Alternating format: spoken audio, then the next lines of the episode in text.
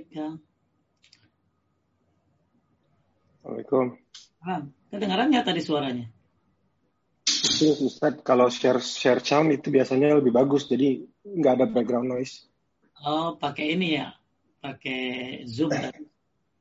Iya, jadi suaranya suara dari komputer, bukan dari mikrofon eh, ini.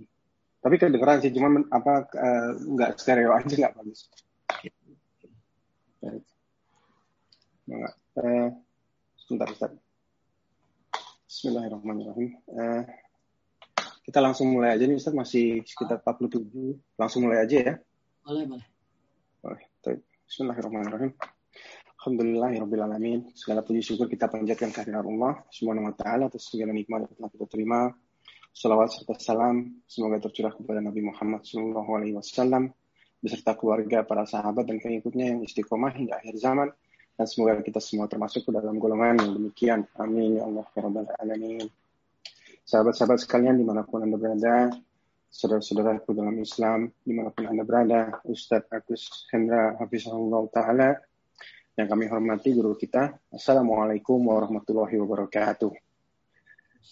Alhamdulillah di hari Sabtu eh, tanggal 17 Juli ini kita eh, melanjutkan kitab tauhid eh, bahasan kitab tauhid kalau dari syarah kitab tauhid eh, Ustaz Yazid bin Abdul Qadir Jawas eh, Hafizahullah itu halaman 100 ya. Jadi insya Allah kita akan mulai dari halaman 100. Baik, saya ingatkan kembali mohon mikrofon dan video dimatikan agar kita bisa fokus ke dalam kajian. Mungkin kita langsung mulai untuk mengikat waktu.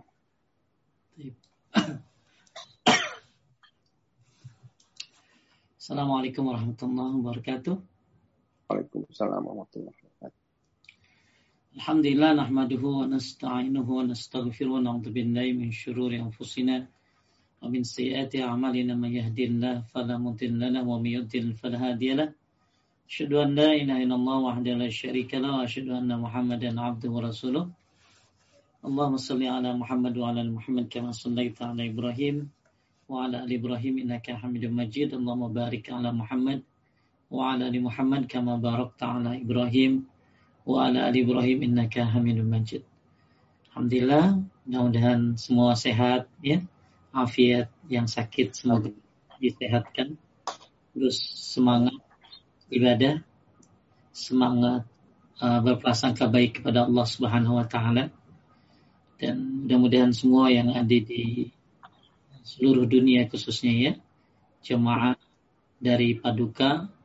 Semoga Allah SWT selalu memberikan kita kemauan dan kemampuan untuk khususnya kita perbagus lagi ibadah di masih ada tiga hari lagi ya untuk puasa tinggal dua hari lagi yaitu Ahad dan Senin ya tapi untuk takbir untuk takbir mutlak masih sampai sebelum maghrib tanggal 13 Zulhijjah yaitu tanggal 23 Juli. Dan untuk takbir muqayyad takbir muqayyad itu nanti tanggal 9 Zulhijjah habis sholat subuh. Habis sholat subuh perbanyak takbir. Dan ada sahabat bertanya uh, Nabi Shallallahu Alaihi Wasallam memberikan kabar gembira kepada para sahabat bagi orang yang mengucapkan tahlil yaitu la ilaha illallah bagi para sahabat yang mengucapkan uh, Allahu Akbar. Jadi ada kabar gembira buat dalam sebuah riwayat disebutkan ada kabar gembira buat orang yang mengucapkan la ilaha illallah dan Allahu Akbar. Lalu pas sahabat bertanya, apakah surga ya Rasulullah? Nabi menjawab iya. Mudah-mudahan dengan banyak bertakbir, bertahlil, bertahmid, ya, yang kita kenal dengan takbiran istilahnya ya. Mudah-mudahan Allah berikan kita jaminan surga insya Allah. Julhijjah adalah hadiah di saat pandemi. Sekali lagi saya ulangi, Julhijjah adalah hadiah di saat pandemi. Jangan sampai pandemi berlalu, eh, apa pandemi sedang masih terus aja jalan, akan tapi ternyata amal ibadah kita masih masih biasa saja. Insya Allah kita dimudahkan untuk bisa memaksimalkan diri. Baik, eh, Kita lanjutkan kajian kitab uh, syarah uh, kitab tauhid sampai halaman uh, 100 ya Kang ya. Sampai halaman 100. Dari Abdullah bin Abbas ya Kang ya. Saya akan share screen. 100 Ustaz. Terus.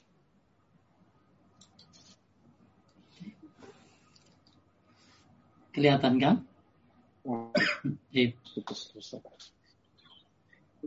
Suara jelas? Suara jelas? Halo, suara jelas nggak? Uh, putus-putus barusan, tapi sekarang masih lumayan.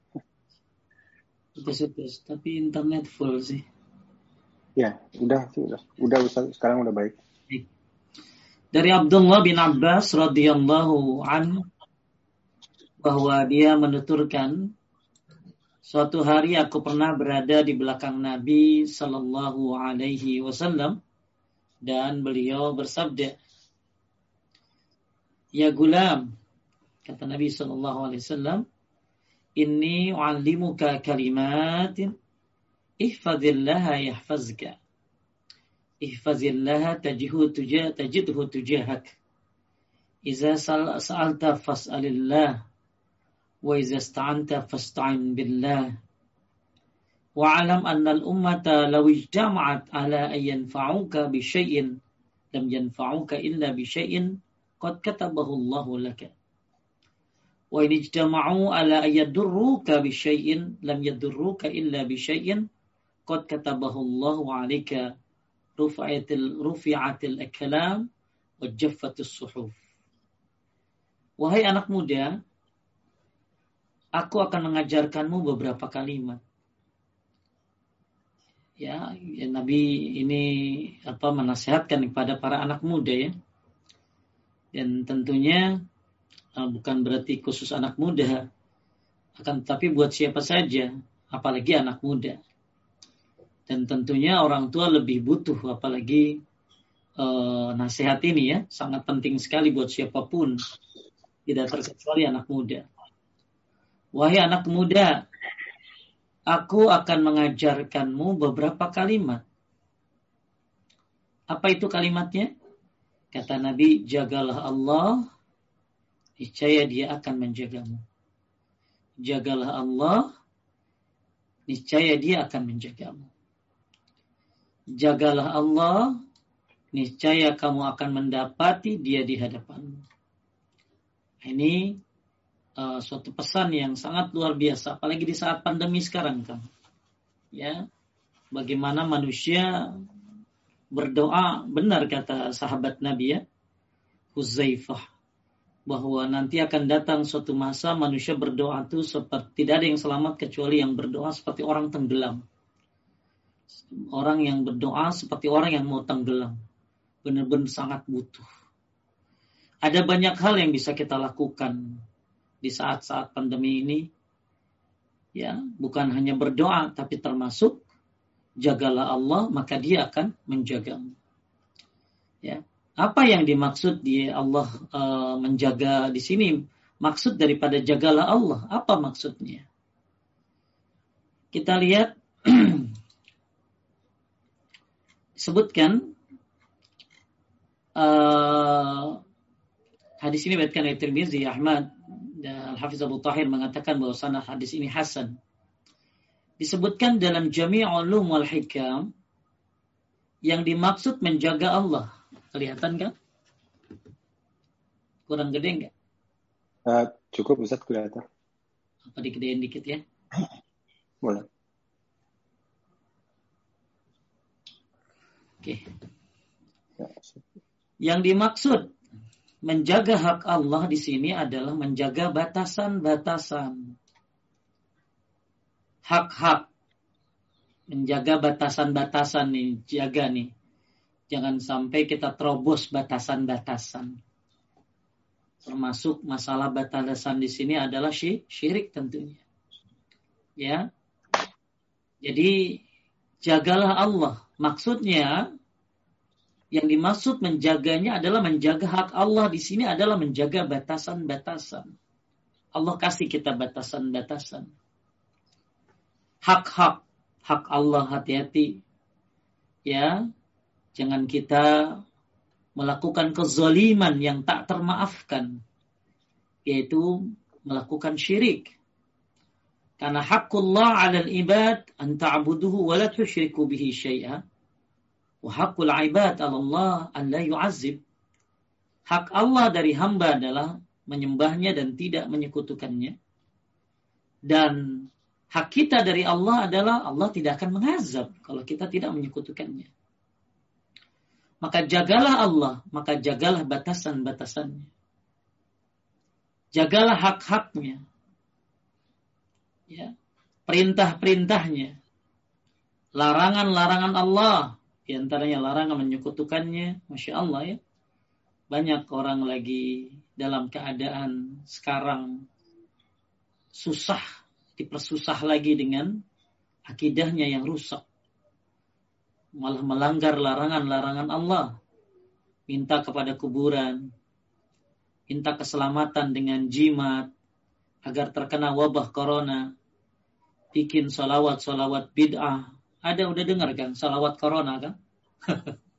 belum, belum baru dengar saya.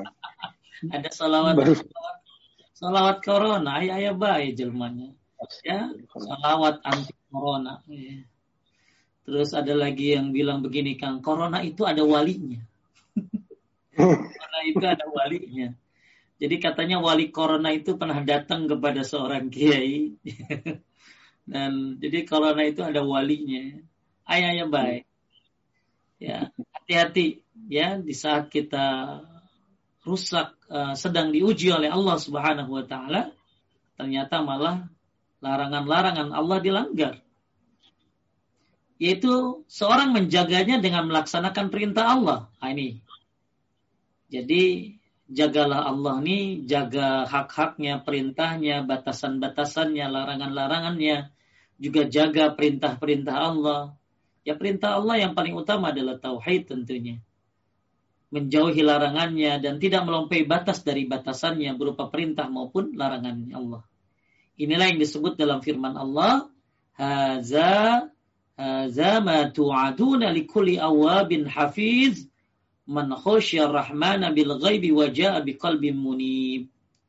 Inilah yang dijanjikan kepadamu kepada setiap hamba yang selalu kembali lagi memelihara maksudnya semua peraturan-peraturannya itu orang yang takut kepada Tuhan yang Maha Pemurah sedang dia tidak kelihatan dan dia datang dengan hati yang bertobat. Masyaallah ini rahimani wa rahimakumullah. Inilah yang dimaksud menjaga jagalah Allah, maka Allah akan menjagamu sebagaimana hadis yang kita bahas. Karena kita kan bahasnya nih tentang masalah jimat ya. Jimat tidak akan bisa menjagamu. Ya. Jimat tidak jimat apa pun itu. Baik jimat tasbih ya. Ya. Kemudian sekarang lagi viral Kang ada tasbih namanya tasbih katrol. Tasbih katrol oh. itu gede. Jadi jikirnya tuh udah kayak narik timba, Kang. Wow, semua gitu. Kalau dilihat, Kang bisa ngakak-ngakak. Ya, orang orang kreatif banget ibadahnya. Kalau ibadah mah tinggal copy paste aja, ya. Nggak usah di cut, nggak usah di delete, ya.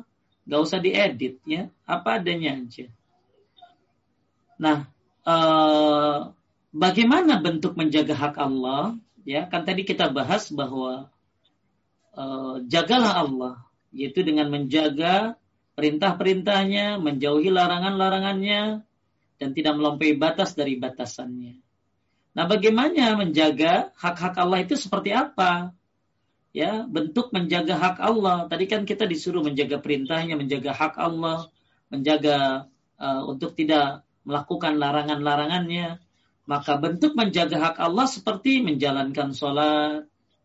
Bahkan ini adalah bentuk perkara yang paling penting untuk dijaga. Hati-hati. Ya. Bahkan kalau bisa yang sunnah kita kerjakan. Karena awal orang, kata ulama salaf, awal orang meninggalkan sholat wajib itu dimulai dari meninggalkan sholat sunnah kan.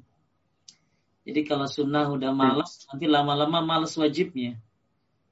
ya menjaga bersuci karena bersuci adalah pembuka sholat ya taharah maksudnya ya bagaimana menjaga hak Allah menjaga kepala dan perut bentuk menjaga kepala adalah menjaga pendengaran penglihatan dan lisan dari berbagai keharaman sedangkan bentuk menjaga perut adalah menjaga apa yang di dalamnya yaitu menjaga hati dari perkara yang haram serta menjaga perut dari makanan minuman yang haram kemudian juga menjaga lisan dan kemaluan kemudian belajar ilmu agama sehingga bisa menjalankan ibadah dan muamalah dengan baik, serta berdakwah dengan ilmu untuk diajarkan pada yang lain.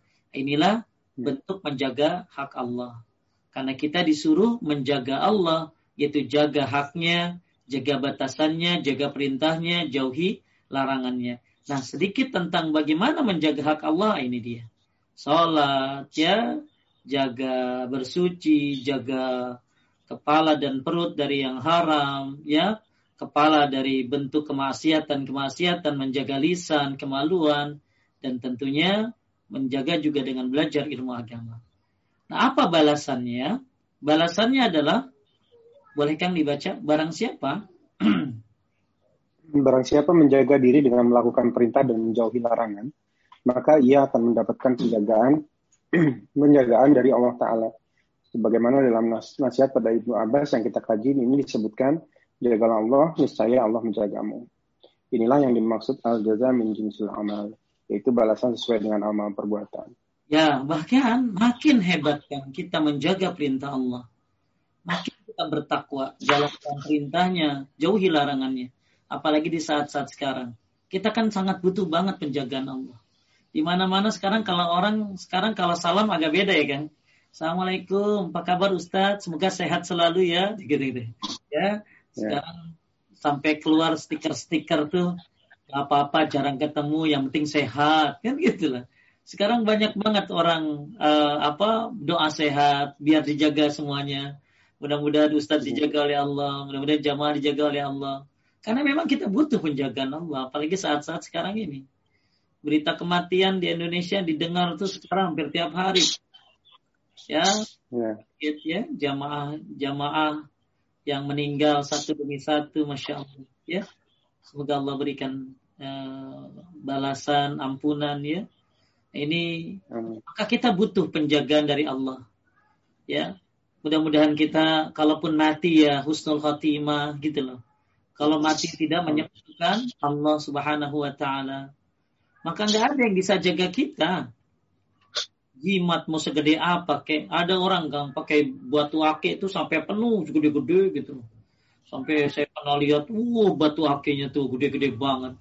Gak bakalan bisa jaga dia ya apa pun jimat-jimat mau dikasih dari mana ya ya mau itu yang kemarin saya perlihatkan nggak bakalan dia bisa menjagamu ya, ya. apalagi tentunya uh, yang bisa menjaga kita ya cuma Allah Subhanahu wa taala. Makanya Bapak Ibu sekalian yang dimuliakan oleh Allah Subhanahu wa taala, penting untuk terus menjaga Allah, maka Allah pun akan akan menjaga kita. Kemudian Bapak Ibu sekalian muliakan Allah, bahkan ada tadi saya temukan jimat kayak begini nih kan. Ya ini jimatnya Masya Allah. Kita lagi bahas masalah ini soalnya ya. Kita lihat nih. Hmm. Hmm, bisa. Sebentar. Ah, ini Kang. Coba Kang. Hmm. Ini apa bacanya Kang? Ini bacanya apa Kang? Ici bacanya ini Kang. Balonku ada lima. Rupa-rupa awak. Hijau, kuning, kelabu. Merah muda dan biru ini orang awam mau aja dibodohin kayak gini. Maka ini dibantah sama sebuah uh, jadi ini dibantah sama akun Instagram yang sunnah ya. Diterjemahin nih. Hmm. Ini jimat ini katanya ditaruh di bisa dipasang di atas pintu rumah. Padahal isinya apa tadi artinya? Balonku ada lima. lupa, lupa. Ini ya Allah ya Betapa orang kalau nggak belajar tauhid dibodohin aja yang ada. Ya, Bapak Ibu di keep apa keep kalem terus ya belajar tauhid semangat kenapa karena kalau anda tidak belajar tauhid masya Allah akan gampang mudahnya kita dibodohin oleh orang. Akan mudahnya kita di, disesatkan oleh setan dengan mudah. Karena manusia pertama kali digoda oleh setan adalah disuruh syirik. Bahkan kalau dia udah syirik dia tidak digoda lagi. Kenapa? Karena dosa-dosa yang lainnya akan mengikutinya. Maka makin besar kita bertakwa kepada Allah, jalankan perintahnya, jauhi larangannya, maka Allah pun akan menjaga Anda. Di sini Allah berfirman, "Wa'alamu annallaha ma'al muttaqin." Dan ketahuilah bahwa sesungguhnya Allah bersama orang-orang bertakwa. Takwa itu yang kita kenalkan jalankan perintahnya ya Kang ya. Jauhi larangannya. Atau kalau kata Ibnu Mas'ud, Allah itu diingat, tidak lupakan, disyukuri, tidak dikufuri, ditaati, dan tidak dimaksiati. Jadi makin kita bertakwa kepada Allah, di sini wa'alamu Allah amal muttaqin. Dan Allah berfirman, tadi kan kita bahas, jagalah Allah, maka Allah akan menjagamu. Dan Allah berfirman, sungguhnya Allah bersama orang-orang yang bertakwa. Allah bersama orang-orang yang bertakwa. Apa itu takwa?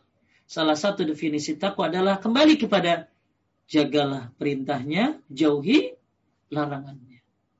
Bahkan Syekh Abdurrahman As-Sadi rahimahullah menjelaskan ya, al-ma'unatu minallah tanzilu bihasbi taqwa.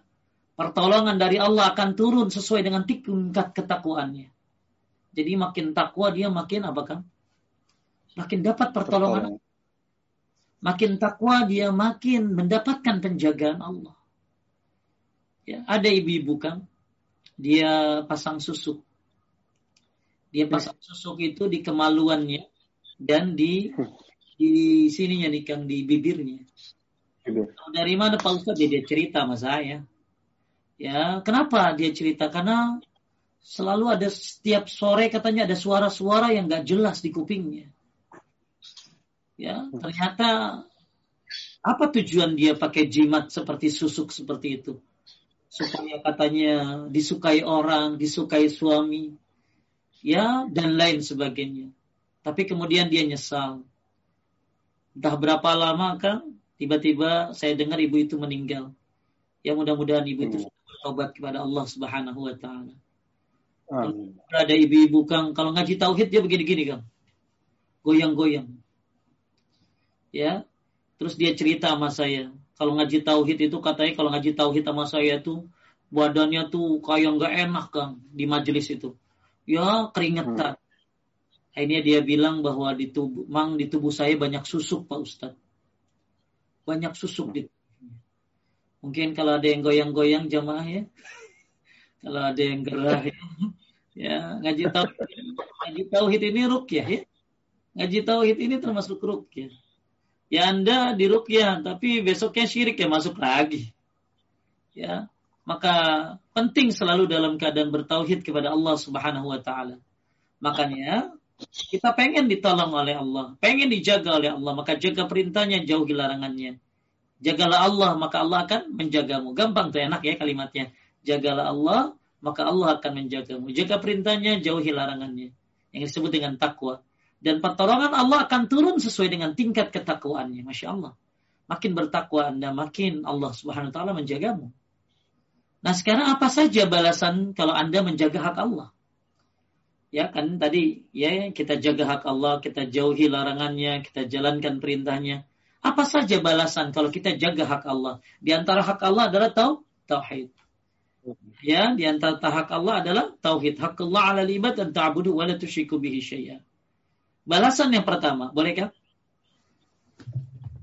Balasan yang pertama, Allah akan menjaga Allah akan menjaga untuk urusan dunianya, akan diberi penjagaan pada badan, anak, keluarga, dan harta.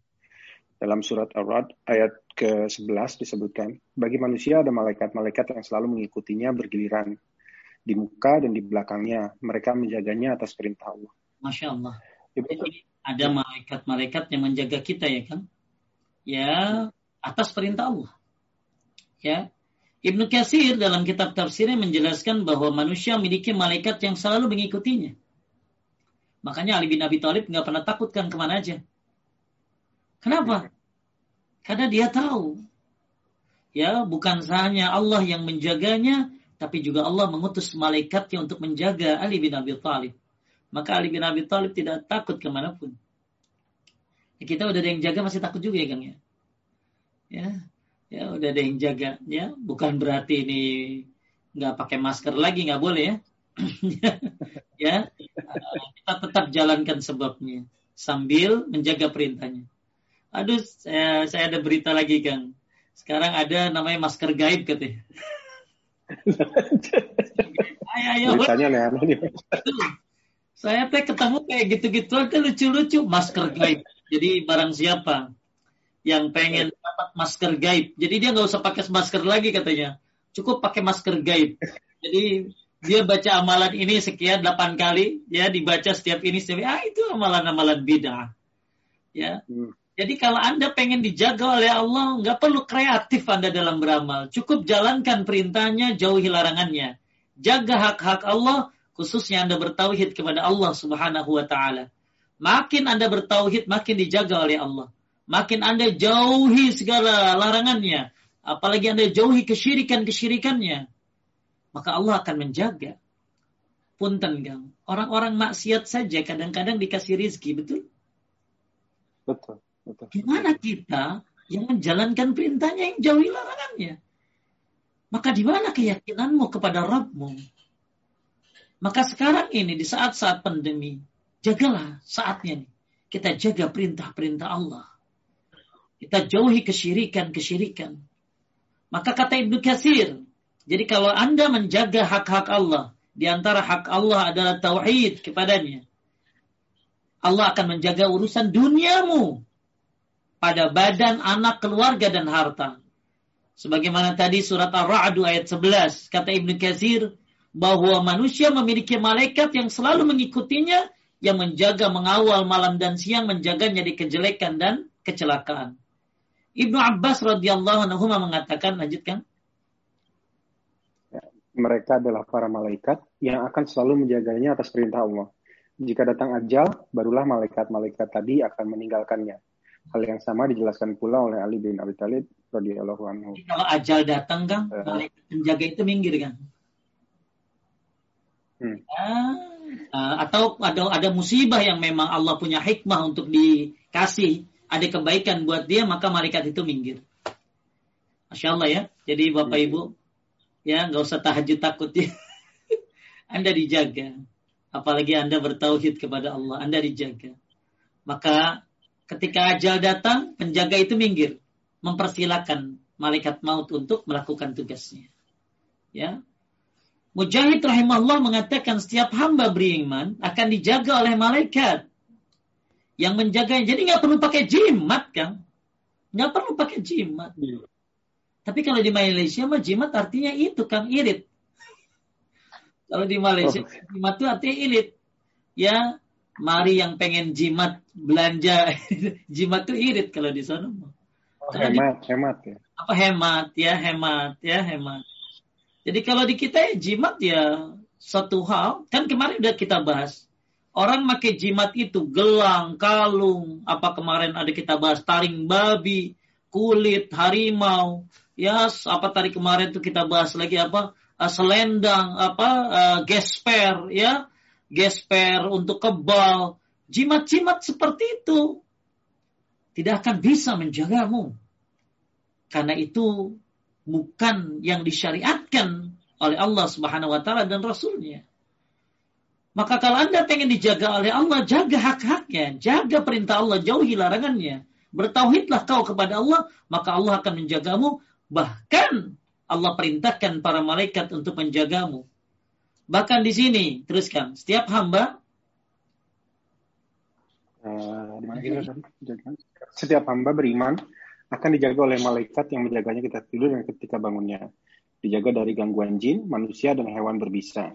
Tidaklah ada gangguan yang datang, melainkan ia mengatakan ada sesuatu di belakangmu kecuali ada sesuatu yang Allah izinkan akan menimpanya, maka pasti jadi ketetapan yang tak mungkin dicegah. Ya, kalau Allah memang berkehendak ada sebuah musibah yang memang dia harus kena dan pasti ada hikmahnya, maka dipersilakan oleh malaikat itu untuk masuk ajal tersebut atau uh, musibah tersebut. Dan itu pasti ada hikmahnya. Tapi sebenarnya manusia dijaga oleh Allah. Ya, ada orang supaya nggak masuk corona ke rumahnya potong eh, apa uh, masang ini Kang foto kiai katanya uh, foto kiai ini adalah obat corona. Jadi uh, corona nggak bakalan masuk ada kalau ada foto kiai ini. Ya. Kemudian kita lihat juga balasan yang pertama itu. Jadi balasan yang pertama, saya ulangi, siapa yang menjaga hak-hak Allah, bertauhid, jauhi larangannya, apalagi syirik, Allah akan menjaga untuk urusan dunianya, diberi penjagaan pada badan, anak, keluarga, dan hartanya, Masya Allah. Kemudian yang kedua, balasan kedua, jika ia menjaga hak Allah pada waktu muda dan kuat, Allah akan menjaganya pada waktu tua dan lemah. Allah akan terus menjaga pendengaran, penglihatan, daya kekuatan serta kecerdasan. Makanya penting Kang, yang masih muda-muda ya nggak bukan berarti terlambat yang tua-tua ya. Yang masih muda ini bagus jaga perintah Allah, jauhi larangannya. Kenapa? Karena Allah akan jaga dirimu waktu tua nanti. Terlambat nggak Kang Rashid? Enggak ya. Sekarang jaga deh. Ya, jaga Allah. Nah, kita lihat Ibnu Rajab kan lanjut.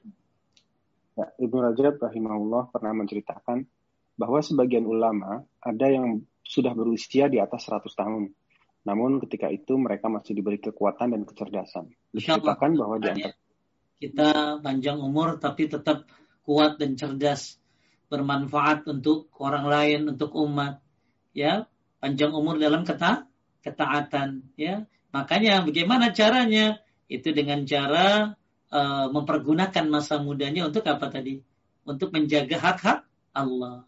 Ya, mungkin ada yang masih muda di sini ya. Lanjut. Diceritakan. Diceritakan bahwa ya diceritakan bahwa di antara ulama tersebut pernah melompat dengan lompatan yang amat jauh. Ulama tersebut mengatakan anggota badan ini selalu aku jaga agar jangan sampai berbuat maksiat di kala aku muda. Balasannya Allah menjaga anggota badanku ini di waktu tuaku. Ceritanya uh, ada orang lompat udah tua kan aki-aki tapi ngelompat jauh gitu loh.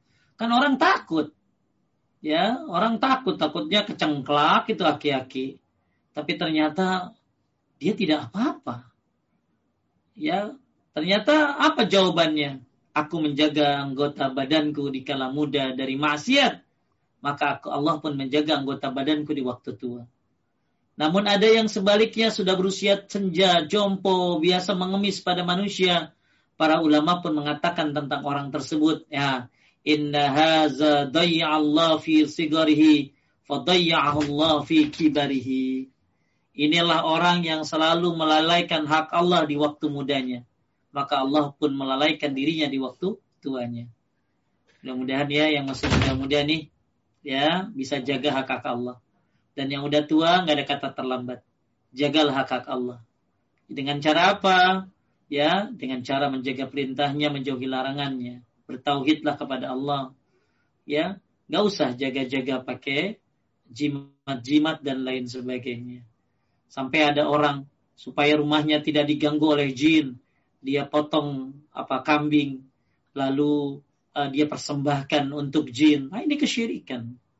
Ya, ada orang supaya tidak di apa diganggu oleh uh, apa oleh santet dan lain sebagainya melakukan hal-hal kesyirikan naudzubillah. Maka kita yang masih muda khususnya ya, jagalah hak-hak Allah. Maka Allah pun akan menjaga dirimu nanti di waktu tua. Kemudian balasan yang ketiga, orang yang menjaga hak Allah, lanjut.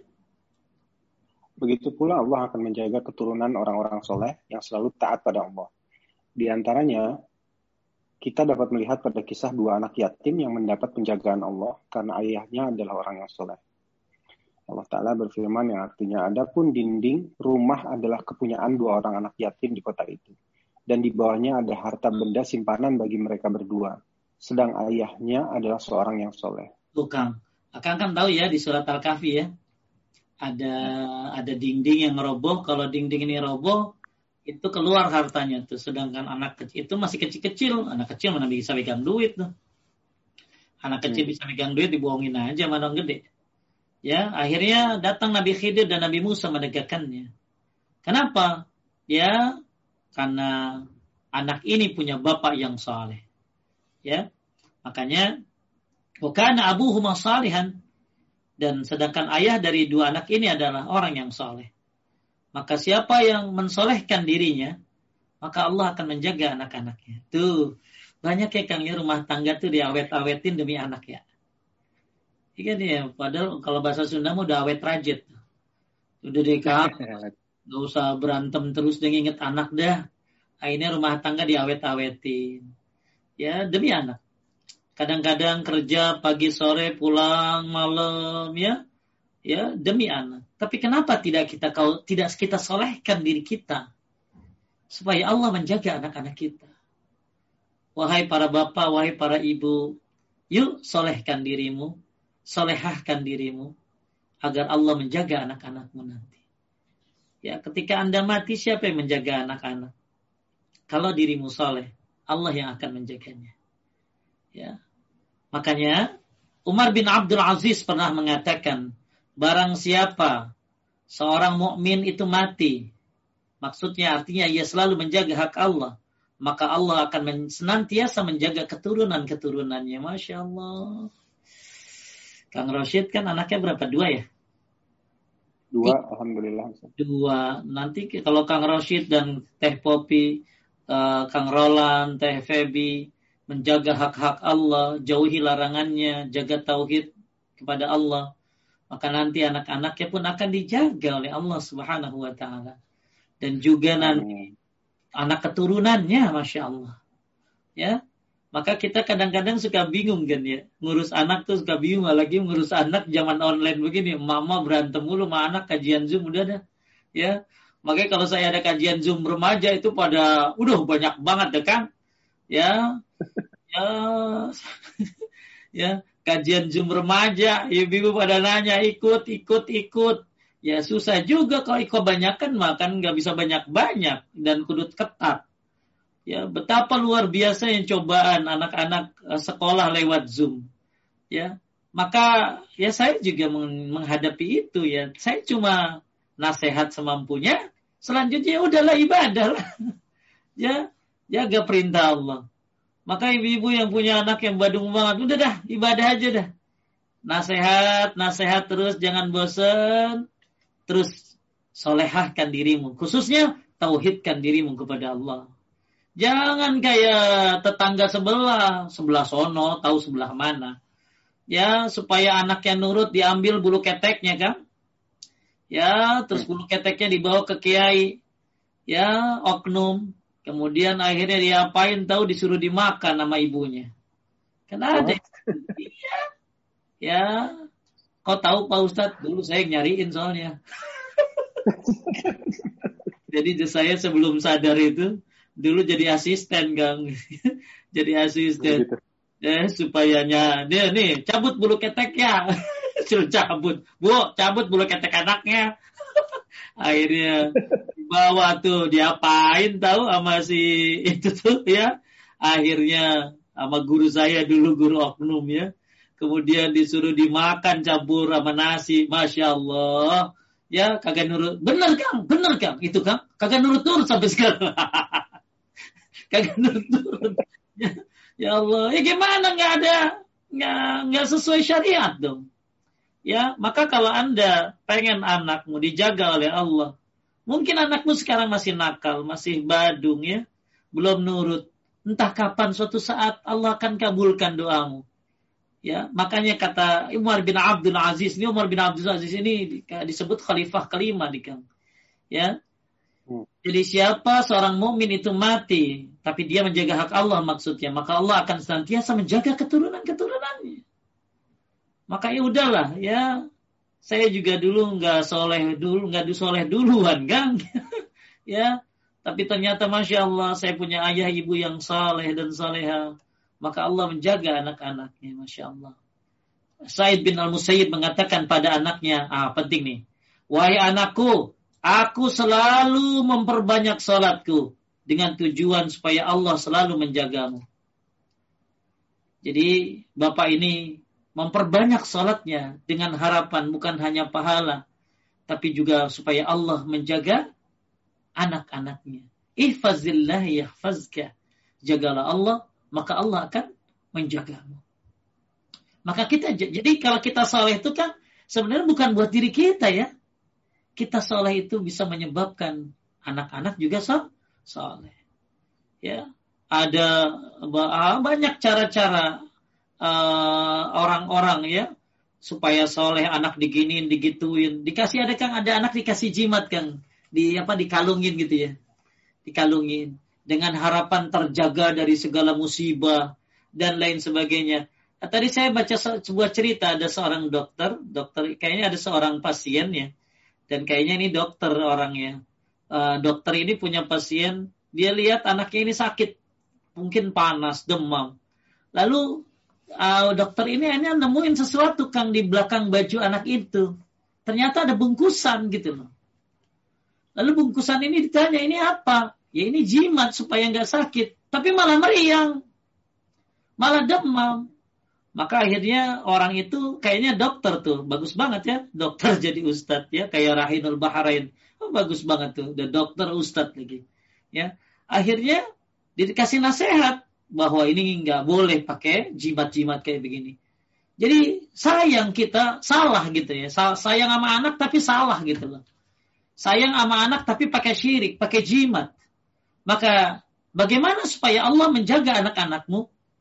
Ya, di samping anak-anakmu kau ajarkan jikir, habis sholat, ayat kursi, kulhu falak dan annas, itu rukyah mandiri itu bagus dibaca. Kasih tahu anak-anak. Ya, tapi juga hati-hati ya solehkan dirimu, maka Allah akan menjaga anak-anakmu.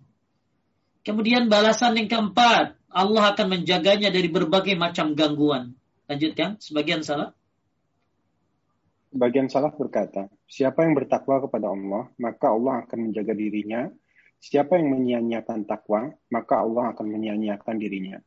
Ingatlah, Allah itu maha kaya, Al-Ghani, tidak butuh tidak butuh pada hambanya. Di antara? Di antara di antara bentuk penjagaan dari gangguan adalah Allah akan menjaga hamba beriman dari gangguan hewan.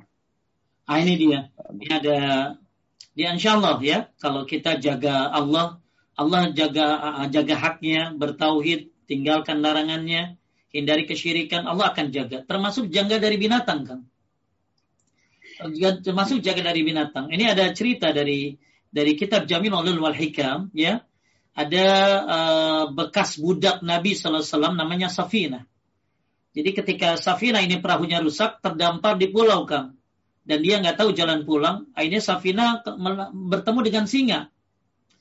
Singa itu, Masya Allah, ya, karena Safina ini, ya, orangnya, ya, menjaga hak-hak Allah, singa itu malah jalan bersama Safina hingga singa tersebut menunjukkan jalan pulang kepadanya.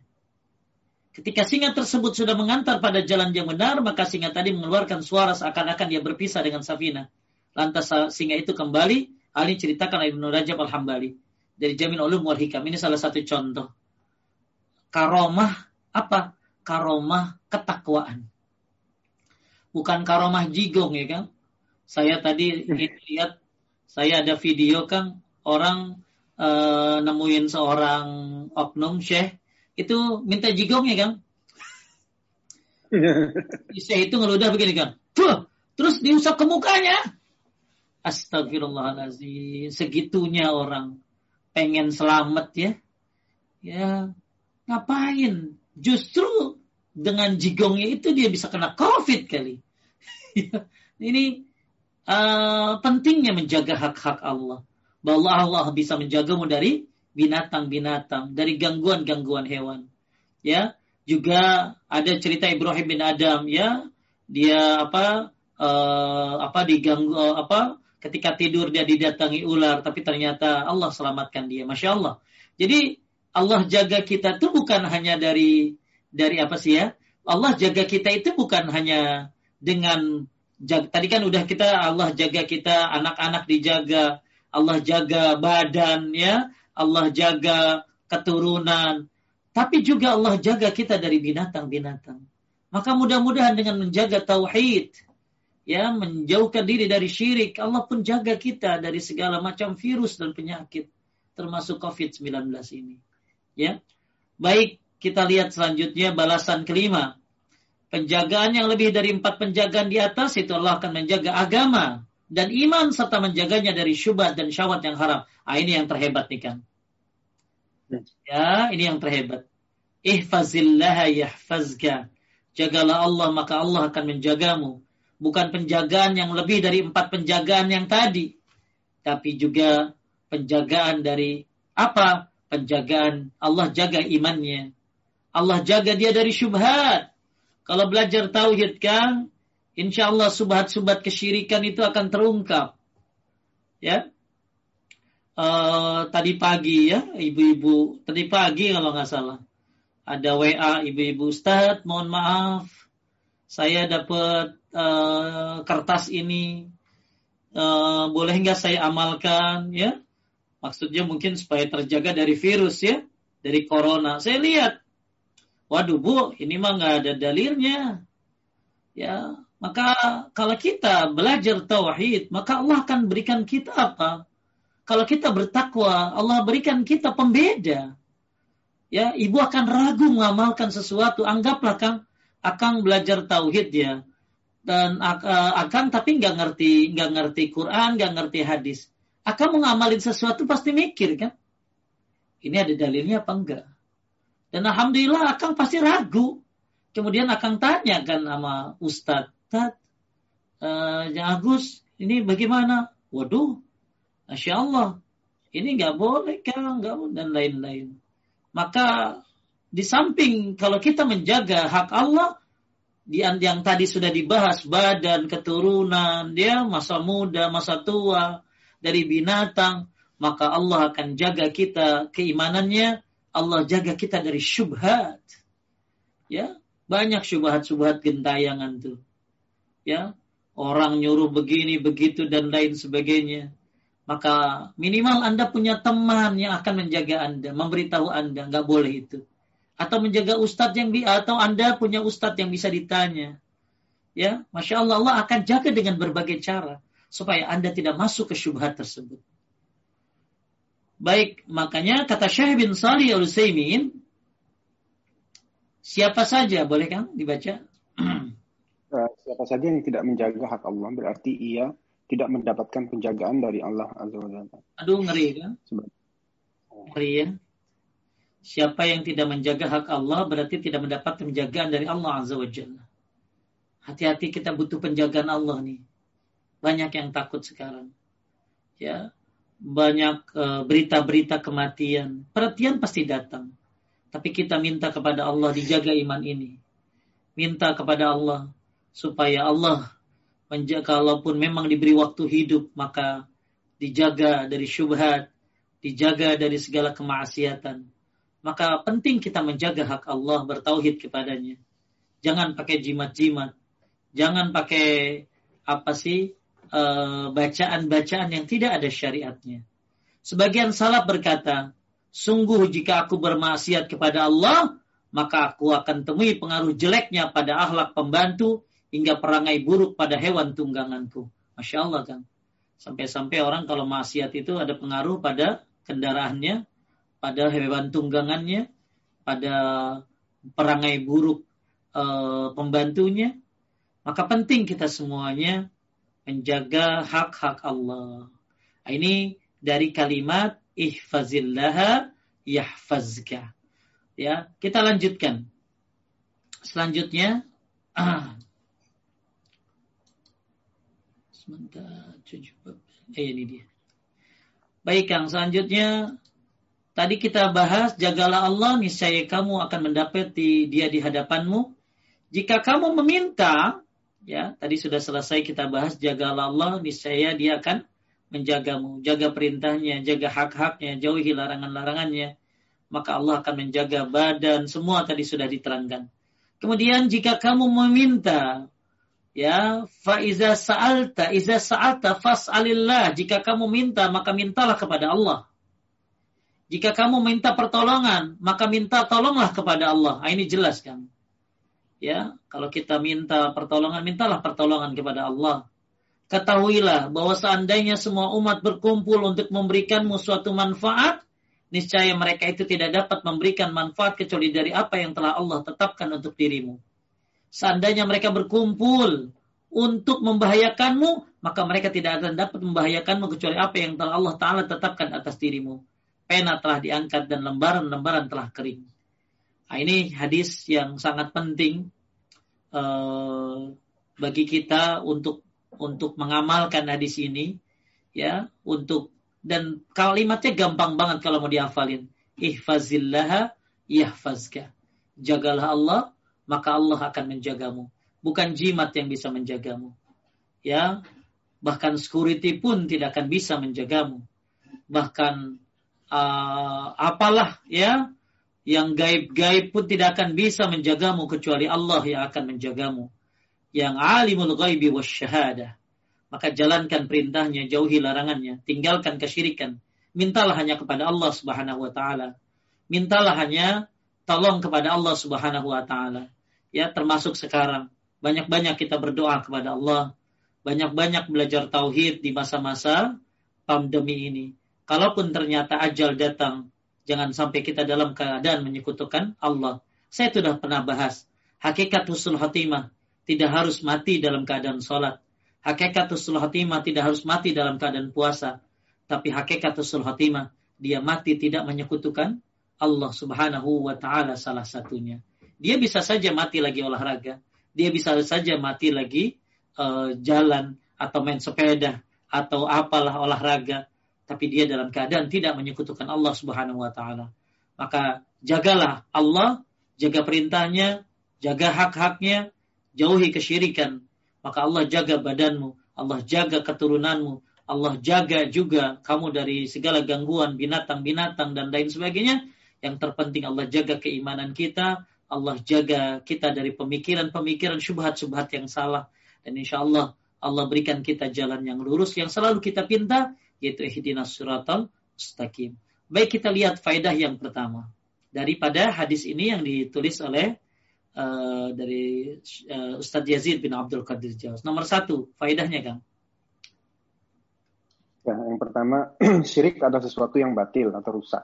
Karena segala sesuatu yang diibadahi selain Allah Subhanahu wa taala tidak bisa mendatangkan manfaat bagi penyembahnya dan tidak bisa menolak mudarat. Ya. bahaya. Ya, pokoknya segala sesuatu selain Allah tidak akan ada yang bisa mendatangkan manfaat ya dan tidak ada yang bisa menolak mudarat. Saya perlihatkan satu video orang entah lagi ngapain ini Kang. Ini pohon Kang. Hmm. Kelihatan Kang? Gak kelihatan di, di share screennya Ustaz. Oh di share screen gak kelihatan. Oke saya kan. coba ke ini ya ke oh so, sorry sorry share screennya ketutup. Tutup ya. Hmm. Oh ya. Ayo sebentar. Kelihatan nih Kang? Iya ya. Kelihatannya. Ini pohon Kang dikasih apa tuh? Sajen. Sajen ya. Ini bukan di luar negeri. Tahu di London ada apa kagak Kang? Ini tampangnya orang Indonesia. ya. Ya. Tampangnya orang Indonesia. Ayo lebih miris lagi ini Kang. Tuh lihat tuh kerjanya. Ya. Nah ini pelajaran lah bagi kaum muslimin. Ini Kang, orang berangkat umroh Kang. Ini orang berangkat hmm. umroh. Inilah sekilas jamaah yang tidak mengerti tauhid ngambil-ngambil kulit pohon ini sebagai ajimat toh. Lihat tuh kerjanya. Pergi umroh tanpa dibekali dengan akidah yang benar, inilah jadinya. Salah kaprah. Nah. Kulit pohon di sekitar Masjid Kuba pun udah habis gundul sama mereka nih, lihat. Maka di sinilah pentingnya belajar akidah bagi kaum muslimin ya. Tuh lihat tuh kerjanya. Ya.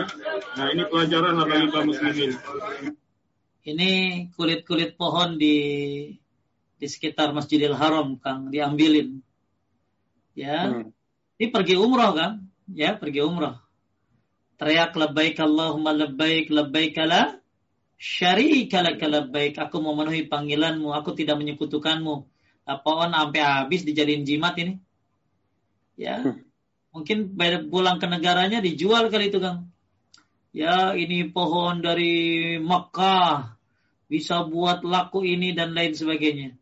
Jadi pohon di Kuba sampai habis katanya. Banyak yang di apa diambilin kulit-kulitnya. Nah, ini salah satu kesyirikan orang pakai jimat ini. Ya, pakai jimat ini kayak begini. Ya. Nah ini termasuk kesyirikan yang parah juga. Ini tawaf di di kuburan.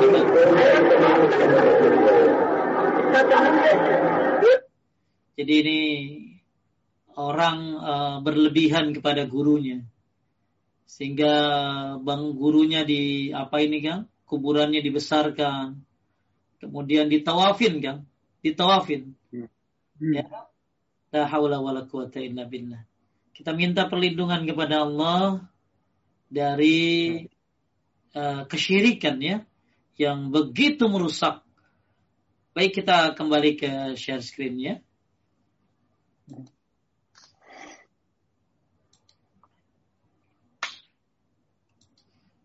Itu faedah yang pertama bahwa syirik adalah suatu yang batil.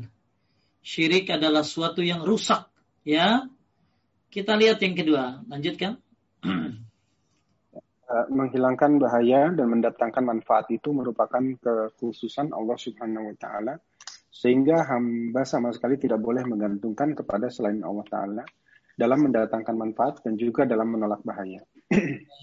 ya, mendatangkan manfaat ya dan uh, hanya dan yang bisa mendatangkan manfaat dan menolak bahaya cuma Allah Subhanahu wa taala, bukan jimat-jimat. Maka kita udah bahas kemarin. Siapa yang pakai jimat bisa syirik besar, bisa syirik kecil.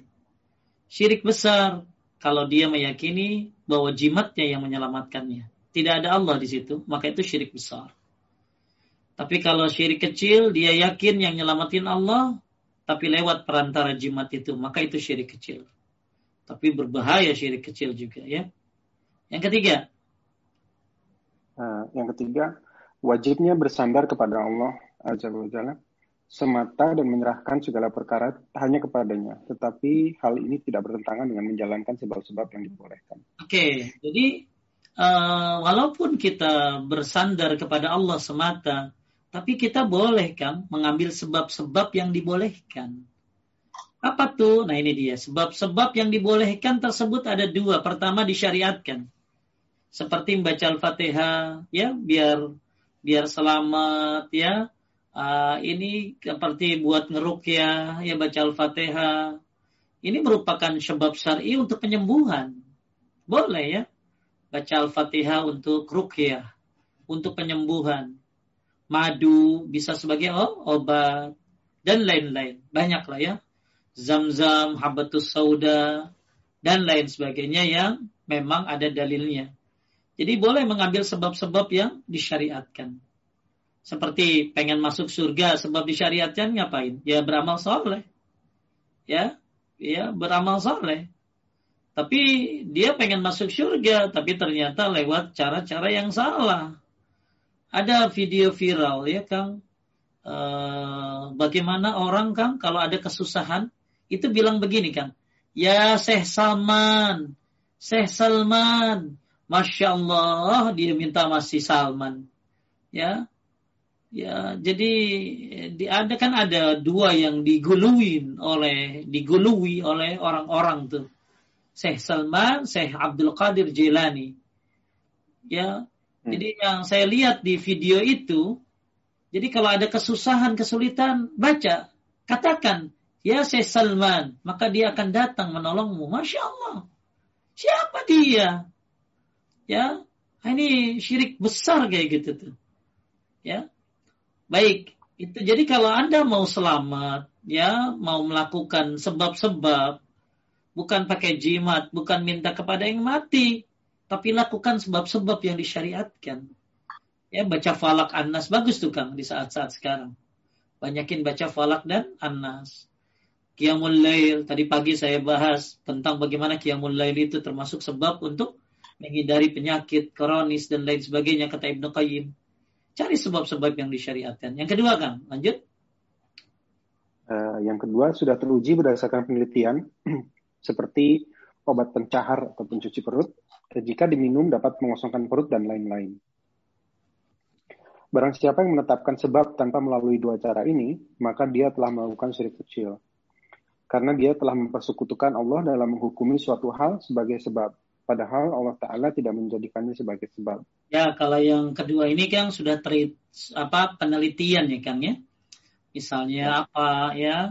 Misalnya dia ah, minum obat ya, boleh itu obat itu sebab. Tapi ingat ya, kita menjalankan sebab boleh, tapi hati tetap bertawakal kepada Allah Subhanahu wa taala. Jadi kita minum apa? Minum madu, habatus sauda itu sebab ya. Uh, itu sebab yang disyariatkan. Atau yang kedua, minum apa? Minum apa? Daun kencur ya Kang ya. Uh, tadi pagi tadi saya dikirimin kirimin nama jamaah tuh madu campur ini, campur itu, campur lemon, apa jadi campur? Ada. Tapi semuanya herbal gitu deh. Semuanya herbal. Dan uh, apa sudah ada penelitiannya katanya ya enak ya bukannya geri ningkatin imun nah ini boleh nggak apa-apa kenapa karena berdasarkan peneli penelitian jadi kalau kita mengambil suatu sebab yang tidak disebutkan oleh syariat tidak ada juga penelitian maka ini termasuk melakukan apa? Syirik kan? Syirik kecil ya syirik kecil. Baik, kita masuk kepada hadis yang selanjutnya. An Imran bin Husain an Nabi sallallahu alaihi wasallam ra'a rajulan fi yadi halqatan min sufrin faqala ma hazihi? Qala hazihi min al-wahina. Faqala inziha fa innaha la taziduka illa wahnan fa innaka law mutta wa hiya 'alaika ma aflahta abadan artinya kan Eh, dari dari Imran bin Husain radhiyallahu anhu bahwasanya Nabi Shallallahu alaihi wasallam melihat seorang lelaki yang memakai gelang dari kuningan di tangannya. Maka beliau bertanya, "Apa ini?" Orang itu menjawab, "Akal sakit." Kemudian Nabi Shallallahu alaihi wasallam bersabda, "Lepaskan itu, karena itu hanya menambah kelemahan pada dirimu." Sungguh jika engkau mati sedang gelang itu masih ada pada tubuhmu, niscaya engkau tidak akan beruntung selama-lamanya. Masya Allah. Alhamdulillah nih kan. Ya. Bila orang mati dalam keadaan masih pakai jimat-jimat. Ya. Pernah nggak ada kan dengar cerita ada orang pakai jimat tuh sakaratnya susah katanya. ya. Saya, saya, melihat sendiri Ustaz. Ya, lihat sendiri kan? Lihat sendiri waktu kecil ya, waktu Masya. muda. Ya, saya juga sempat mikir. Akhirnya ada seorang ustadz ya, menjawab itu baru hukuman di dunia katanya kan. Baru ya. hukumannya di dunia, belum di akhirat. Ya, beliau menjawab bahwa begitu uh, susahnya orang yang memakai jimat-jimat menghadapi syakaratul maut. Ya, bukan karena gini kan, ya. Uh, walau tara izid dalimuna fi ghamaratil maut uh, ghamaratil maut wal malaikatu basitu aidihim akhriju anfusakum al yawma tadzawna azab al huni bima kuntum taquluna 'ala Allah ghairal haqq wa kuntum an ayati tastakbirun. Ya, kalau kalian melihat bagaimana orang-orang yang zalim, kan orang zalim ini kan ada tiga ya. Zalim kepada Allah yaitu syirik, zalim kepada manusia, zalim kepada diri sendiri. Tatkala orang zalim itu mengalami syakaratul maut wal malaikatu basitu aidihim, malaikat itu ya membentangkan tangannya ada yang menyebutkan sambil itu memukul kamu. itu aidim sambil ngomong akhriju anfusakum, keluarkan nyawamu. Jadi malaikat itu mukul kamu. Mukul orang yang zolim matinya. Itu tadi hmm. ya di dalam Al-Qur'an Walau tara izid zalimuna fi ghamaratil maut wal malaikatu basitu aidihim sambil bilang begini Kang, akhriju anfusakum. Keluarkan nyawamu. Insyaallah naudzubillah. Maka hati-hati ya saya sih ya berapa kali ya dapat dapat telepon Ustaz orang tua coba bu ya bapaknya suruh tobat mungkin ada hal-hal yang belum dia tobati mungkin ada jimat-jimat yang dia pasang oh iya tat ya udah deh ya kasihan itu baru di dunia digituin tuh orang-orang yang pakai jimat-jimat maka Bapak Ibu sekalian yang memuliakan Allah, Nabi melihat ada uh, seorang laki-laki yang pakai gelang dari kuningan di tangannya. Lalu ditanya, apa ini? Penangkal sakit. Jadi berarti udah ada dari dulu ya kan? Udah ada dari dulu nih kayak gini nih. Berarti syirik itu MLM-nya gede banget ya kan? Ya, dari dulu udah ada itu. Kemudian suruh Nabi suruh lepasin. Kenapa? Karena hanya menambah kelemahan pada dirimu. Nah ini yang kita takutkan. Jika engkau mati sedang gelang itu masih ada pada tubuhmu, niscaya engkau tidak akan beruntung selama-lamanya. Kita lihat syarahnya, lanjutkan. Ya, uh, Imran uh, Imran bin Husain radhiyallahu anhu menyebutkan kepada kita salah satu sikap Rasulullah Shallallahu alaihi wasallam dalam memerangi syirik dan membersihkan manusia darinya. Luar biasa ya kan? Perhatian, perhatian kan Nabi ya. Nabi itu perhatian ngelihat gelang, tapi nggak langsung nuduh ya kan? Nanya dulu ya. apa itu. Ya, apa itu? Nabi nanya dulu kan, apa itu? Jadi Nabi memerangi syirik itu sampai sekecil-kecilnya tuh. Bukan hanya yang nyembah berhala, ya. Bukan hanya yang apa? Yang yang melakukan nyembah-nyembah kuburan. Tapi dari gelang aja Nabi tanya, itu apa? Ya, maka ternyata benar orang itu pakai gelang tujuannya supaya sehat. Ya, lanjut. Ya. Sikap tersebut yaitu ketika beliau melihat seseorang memakai gelang yang dibuat dari kuningan, lalu beliau bertanya apa yang membuat dia memakai benda tersebut. Orang itu lantas menjawab bahwa dia memakainya dengan keyakinan supaya dapat terbebas dari penyakit. Lalu Rasulullah Shallallahu Alaihi Wasallam memerintahkan agar ia segera membuangnya dan memberitahukannya kepada bahwa benda tersebut tidak dapat memberinya manfaat, tetapi membawa mudarat atau bahaya, serta menambah penyakit yang menjadi sebab ia memakai benda itu. Yang lebih besar dari itu, jika ia terus memakainya sampai meninggal, maka ia tidak akan beruntung di akhirat. Kalau dia pakai sampai meninggal, nah ini berarti amal bagaimana akhirnya nih kan? Ya, baik faedah. Satu memakai gelang dan sejenisnya untuk menjaga diri dari penyakit termasuk perbuatan syirik. Ini gelang yang tidak ada apa kan? Tidak ada syar'inya dan tidak ada kauninya. Ya, kalau misalnya apa uh, apa misalnya gelang yang ada penelitiannya, saya udah jelaskan kemarin ya Kang ya.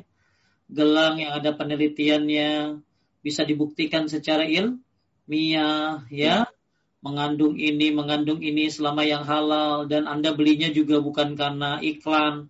Anda belinya itu karena memang oh ini terbukti banyak testimoninya. Bahkan didukung oleh dokter ya. Ini supaya apa ya supaya darah jadi lancar begini begini begini kalau memang ada penelitiannya didukung dengan saran apa keilmiahannya ya maka ini tidak apa-apa ya tidak apa-apa. Berarti itu uh, masuk kepada poin yang kedua ya Kang tadi ya. Kalau poin yang pertama itu kan uh, sebab yang disyariatkan, kemudian sebab yang kedua teruji berdasarkan peneli penelitian. Ya, itu tidak apa-apa. Kemudian yang kedua larangan berobat dengan sesuatu yang haram. Ada Kang berobat pakai kencing? Ada. Ya, berobat pakai yang haram ada jadi nggak boleh berobat pakai yang haram, ya. Kalau yang halal itu banyak, ya. Dan uh, apa dan dan apa? Eh, kalau ini berobatnya pakai jimat lagi, ya. Berobatnya pakai jimat. Tentunya bukan hanya haram, tapi mengandung kesy kesyirikan, ya. Kemudian mengingkari kalau misalnya gini, kalau orang minum air kencing haram kan. Tapi kalau syirik ya tentunya di atas itu kan. Ya, jadi orang pakai pakai apa tadi ya? Pakai gelang yang katanya gelang ini nggak ada ilmiahnya, nggak ada syar'inya juga, maka dia termasuk melakukan kesyirikan. Kemudian mengingkari kemungkaran mengajari orang bodoh. Nah, ini penting mengajari itu. Ya, makanya orang itu ada dua, ada yang saleh, ada yang muslih. Orang saleh ya diri sendiri. Kalau muslih ini bukan hanya diri sendiri, tapi juga membenahi orang orang lain. Ya, mudah-mudahan ya eh, jamaah-jamaah paduka ini soleh dan juga bisa memberikan pencerahan buat orang lain, bisa mengajarkan kepada orang-orang lain, terus menuntut ilmu ya karena penting ya menuntut ilmu itu kata Muaz bin Jabal pelajari oleh kalian ilmu karena sungguhnya mempelajari ilmu karena Allah adalah bagian daripada bentuk rasa takut dan menuntut ilmu adalah nilai ibadah, kata Muaz bin Jabal. Mengingat-ingat kembali ilmu yang telah dipelajari adalah tasbih itu Kang. Akan baca-baca yang udah dipelajari ya, itu bagian dari tasbih. Jadi mengulang-ulang ilmu itu adalah tasbih kata Muaz bin Jabal. Banyak Kang, udah beberapa kita bab tujuh ya. Kalau ditanya dari ya. awal ngerti nggak? ya, ya, Ah, mudah-mudahan dia jamaah ya semua diulang-ulangi terus. Luar biasa. Dia, apa uh, Mbak Feby kan suka minta kajiannya di share ya. Tapi kalau di share doang kagak dibaca, kagak di murojaah, ya lupa lagi. Ya, lupa lagi. Makanya mengulang-ulang ilmu itu mempelajari apa mengulang-ulang ilmu yang udah dipelajari itu kata Muaz bin Jabal adalah tasbih. Maka penting mengulang-ulang. Kemudian membahasnya adalah jihad.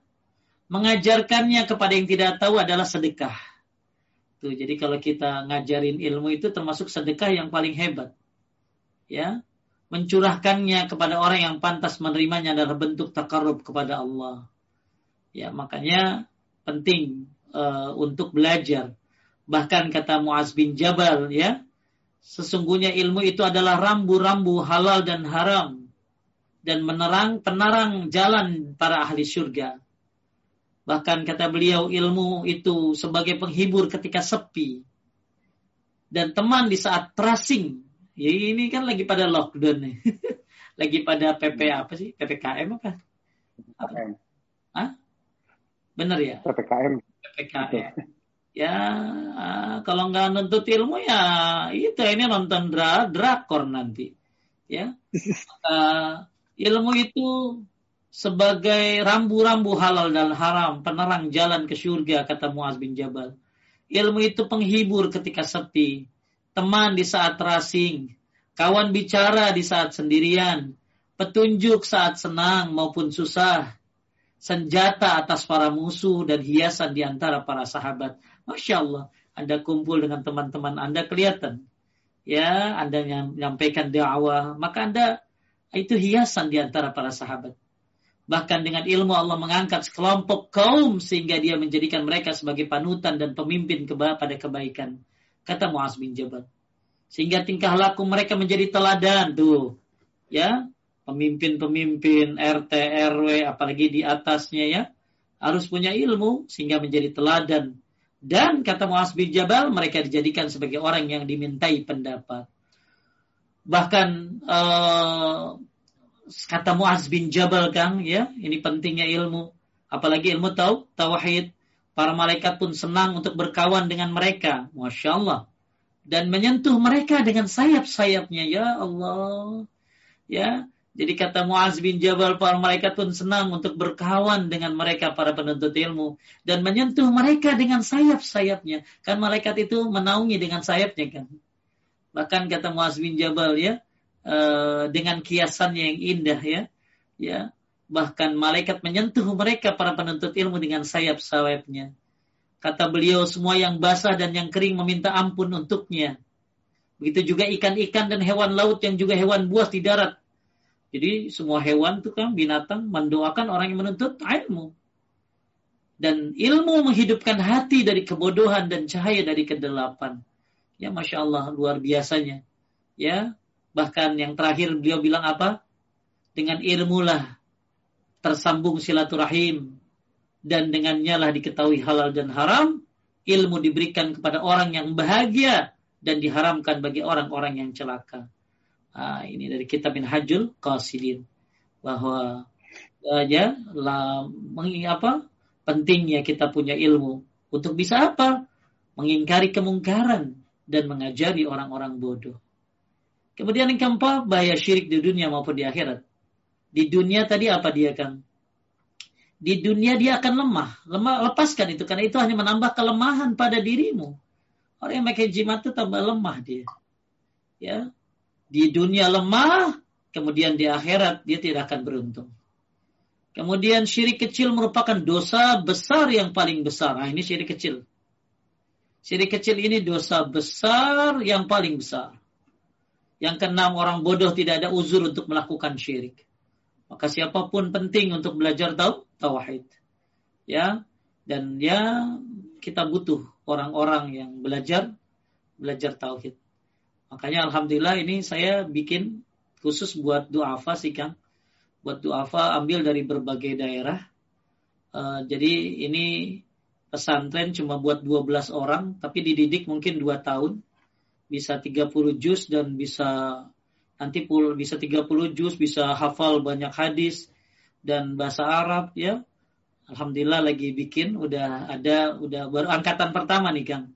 Untuk cuma tapi cuma 12 orang aja. Ya 12 orang karena tempatnya kurang. Jadi cuma 12 orang aja e, nanti pulang jadi pendakwah-pendakwah tauhid.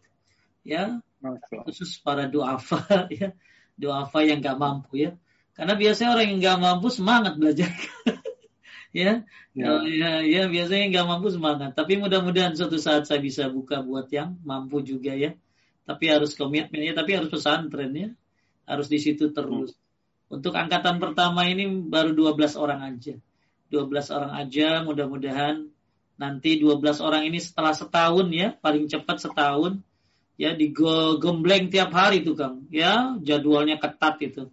Maka nggak bisa main-main yang masuk ke situ nggak bisa main-main yang masuk ke situ. Jadi uh, harus benar-benar serius pengen jadi pendakwah yang mengajarkan tauhid dan sunnah dengan pemahaman para sahabat. Ya maka nanti keluar dari situ membantu para ustadz yang lain untuk berdakwah tauhid. Insya Allah mudah-mudahan kalau ada ruangan lagi lebih kita akan tambah mungkin jadi 20 atau lebih. Tapi sekarang baru 12 dulu supaya fokus kon, apa konsen, konsentrasi ya. Insya Allah ini angkatan pertama, insya Allah Agustus baru dimulai. Ya mudah-mudahan ibu-ibu di tempat-tempat lain ya anak-anaknya cucu-cucunya dipersiapkan jadi pendakwah-pendakwah. Walaupun dia seorang dokter, walaupun dia seorang uh, apa sih seorang bisnismen, tapi masya Allah tauhidnya bagus. Ya saya lihat mungkin di sini di grup paduka ini banyak mungkin pengusaha-pengusaha ya atau apa. Maka silakan Anda bergerak di bidang Anda, mencari dunia untuk menjalani akhirat, tapi jangan lupa belajar tauhid dan ajarkan sedikit-sedikit kepada keluargamu, kepada teman-temanmu, ya. Jadi bukan hanya solehkan dirimu, tapi mencoba mengajarkan orang lain tentu dengan ilmu. Kemudian orang bodoh tadi, ya, tidak ada uzur, kemudian berbuat tegas dalam mengingkar orang berbuat syirik agar ia berlepas darinya. Ya. Nabi itu orangnya lemah lembut ya kan? Kan? Tapi kalau untuk kesyirikan Nabi sangat tegas. Ya karena itu menzolimi Allah Subhanahu wa taala. Kesyirikan yang bagian daripada dosa besar yang paling besar. Baik, dua hadis kita bahas pada hari ini. Mudah-mudahan uh, bermanfaat. Mungkin ada yang mau nanya kan? Silakan. Ya, Alhamdulillah ada Ustaz yang menanya. Sebelum ke penanya langsung, saya akan ya, tanyakan dari... Baik. Oh. Uh, sambil menunggu Ustaz kembali, saya ingatkan kembali untuk yang bertanya, yang bertanya silahkan angkat tangan seperti uh, raise hand, nanti kita akan uh, beri giliran.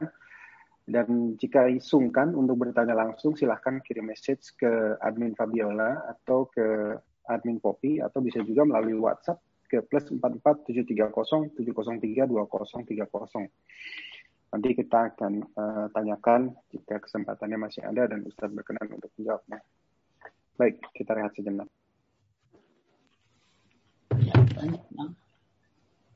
Baik. Saya share screen untuk yang pertama. Bismillah. Uh, Pak Ustadz, tadi disebutkan bahwa kejelekan iman kita bisa berdampak ke pembantu juga. Pembantu saya suka mencuri Pak Ustadz, tapi saya tidak pernah mencuri sedikit pun. Apakah artinya iman saya kurang?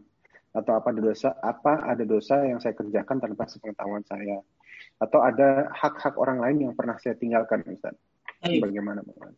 Jadi ulama salaf itu kalau ada sebuah kejelekan pada pada keluarganya, pada pembantunya, pada tunggangannya termasuk mereka beristighfar kepada Allah Subhanahu wa taala dan uh, itu hubungannya ke maksiat kan.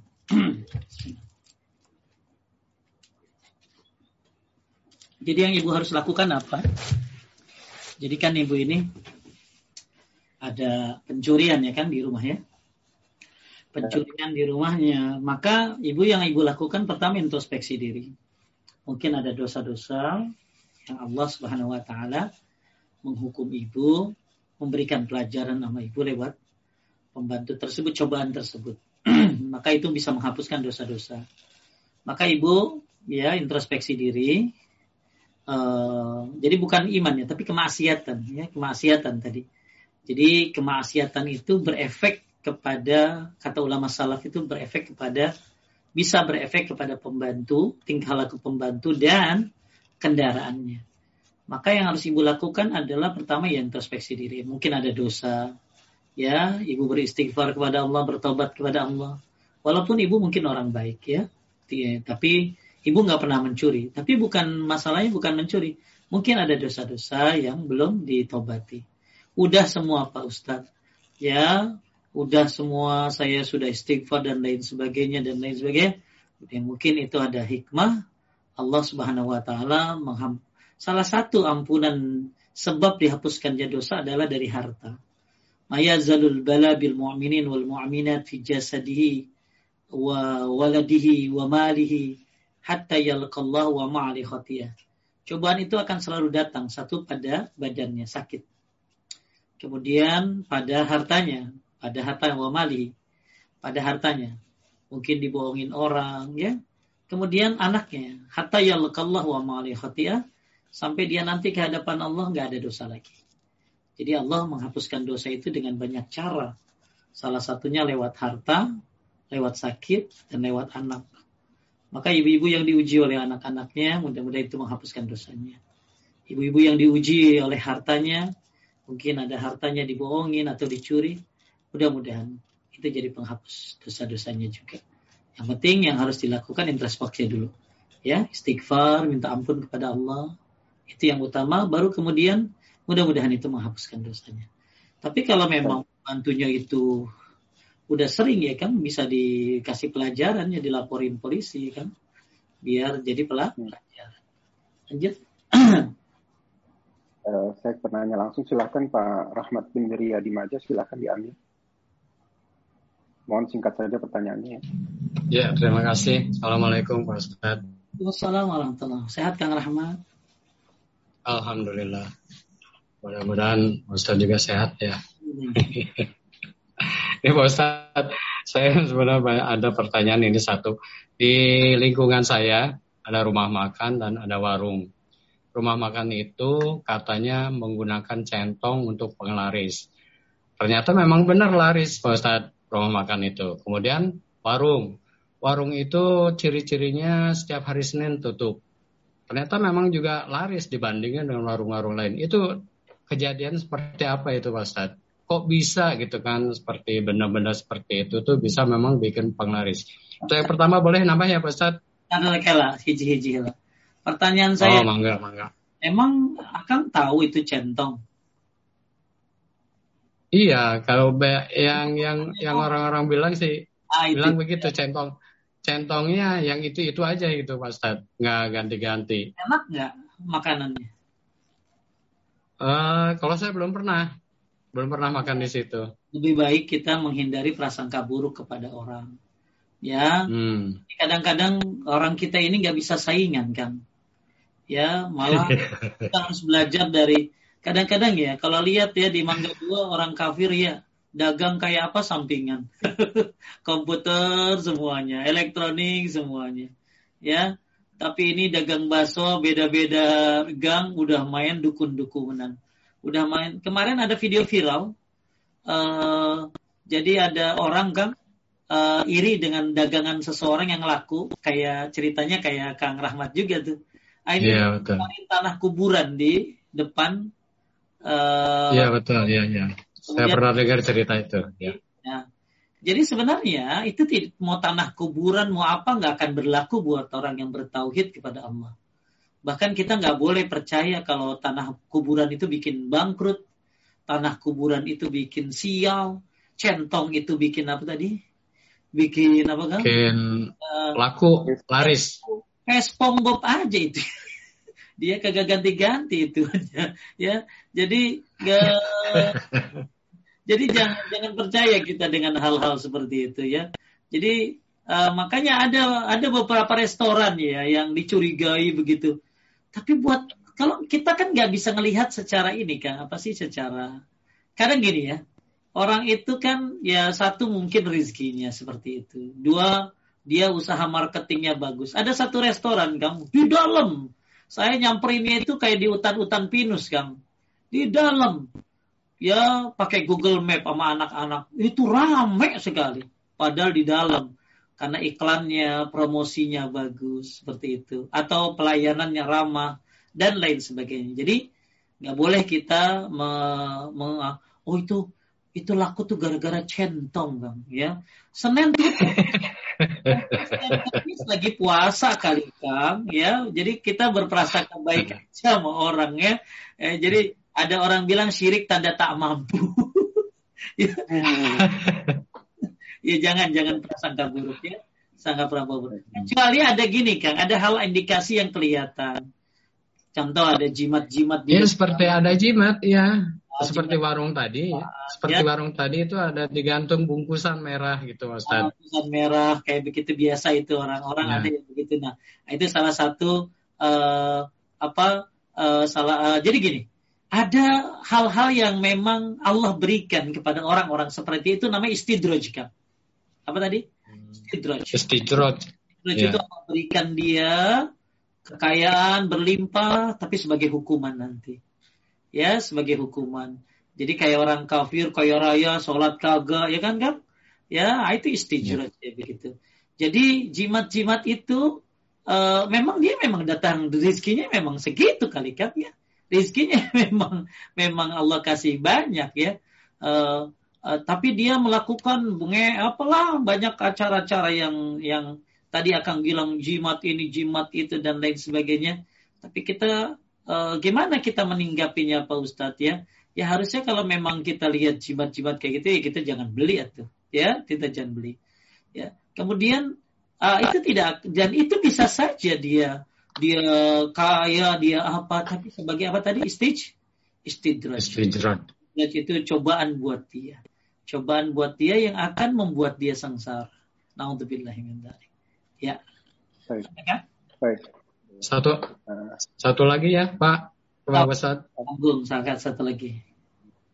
Ini Pak Ustaz, tempat-tempat dan benda-benda yang disukai oleh jin atau setan itu yang disukai di katanya mereka tuh bisa tinggal di tempat-tempat seperti itu, tempat, kemudian eh, benda-benda seperti di batu-batu, di patung-patung itu seperti itu betul apa tidak, Pak Ustaz?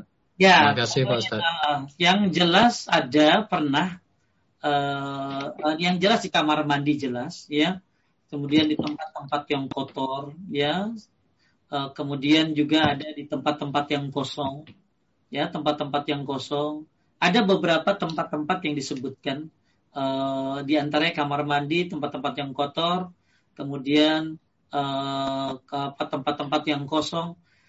Termasuk juga waktu, waktu itu ada sahabat Nabi, saya lupa Khalid bin Walid itu ya, menghancurkan sebuah berhala, nah itu yang ada jinnya. Berhala patung ya, ada jinnya. Ya, nah ini Uh, jadi patung-patung juga kalau di yang dilakukan oleh Khalid bin Walid itu dihancurkan patung ini ternyata ada jinnya di dalamnya. Jadi bisa jadi itu adalah salah satu sarang-sarangnya. Ya. Itu kan cukup. Terima kasih jazakallah khair kasir. Sama-sama. Baik, uh, berikutnya ada yang mau bertanya langsung uh, Ibu Maimuri Yanti silahkan di unmute. Mohon singkat aja pertanyaannya satu. Baik. Assalamualaikum Ustaz.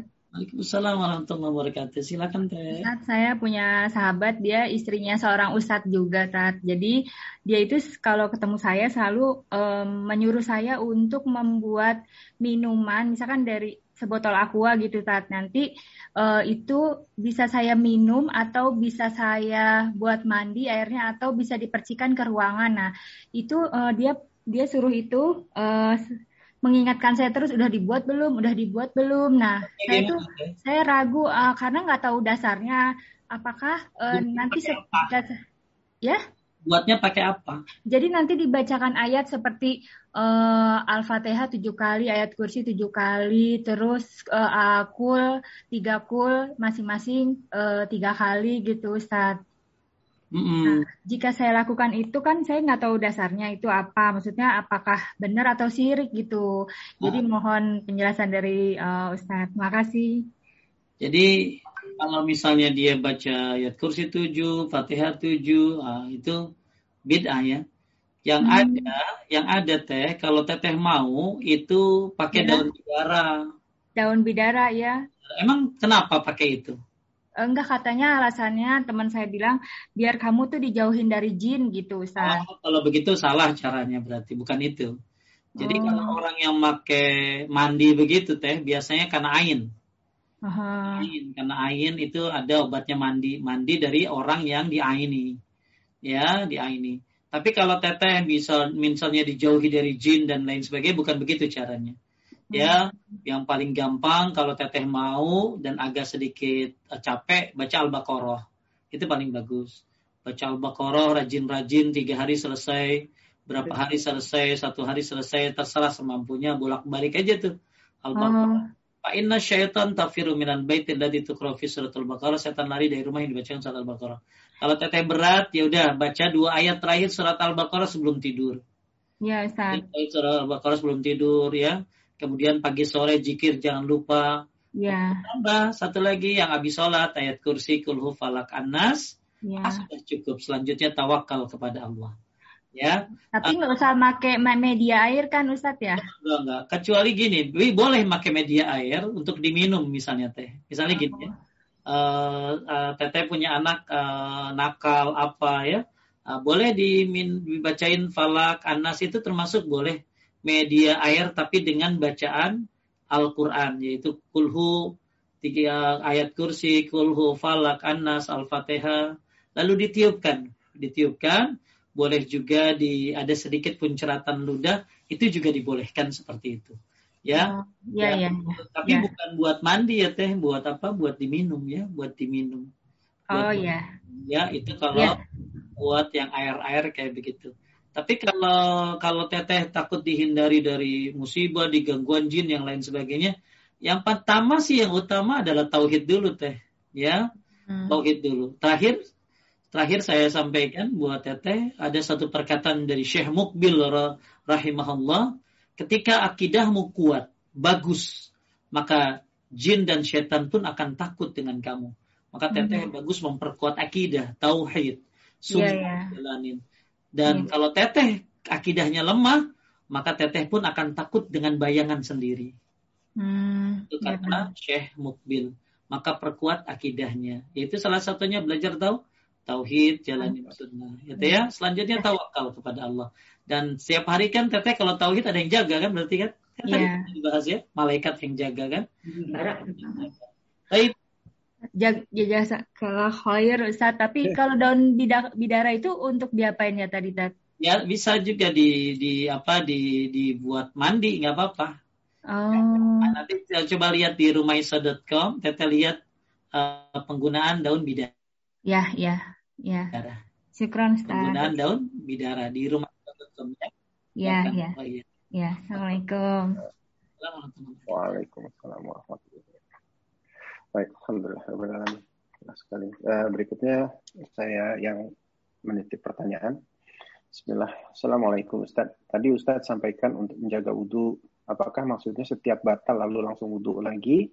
Dan ini dilakukan sepanjang hari? Ya, salah satu hal keutamaan wudhu itu banyak sunnahnya. Ya, banyak sunnah-sunnah berwudhu. Sunnah berwudhu itu bukan hanya ketika mau sholat ya jadi kita tuh tadi kan disuruh jaga salah satu menjaga hak Allah tuh bukan hanya jaga tauhid tapi jaga sholat jaga wudhu bagus jaga wudhu itu. Ya bagian daripada sunnah. Wudhu itu bukan hanya mau sholat bahkan bagus wudhu itu setiap batal lalu dia berwudhu lalu sholat sunnah wudhu ibu mau punya kebiasaan seperti ini bagus. Bagaimana Bilal ya Kang Rashid ya? Bilal itu sandal langkah kakinya sudah ada di surga dan orang yang jadi gini, sunnah-sunnah wudhu itu banyak. Wudhu ketika Jadi wudhu itu yang bukan hanya wudhu mau sholat, tapi wudhu mau zikir, wudhu mau doa, wudhu mau apa, uh, wudhu uh, ketika uh, apa mau mau sholat walaupun belum batal dari maghrib ke isya belum batal, maka bagus teteh berwudhu lagi, ya berwudhu juga.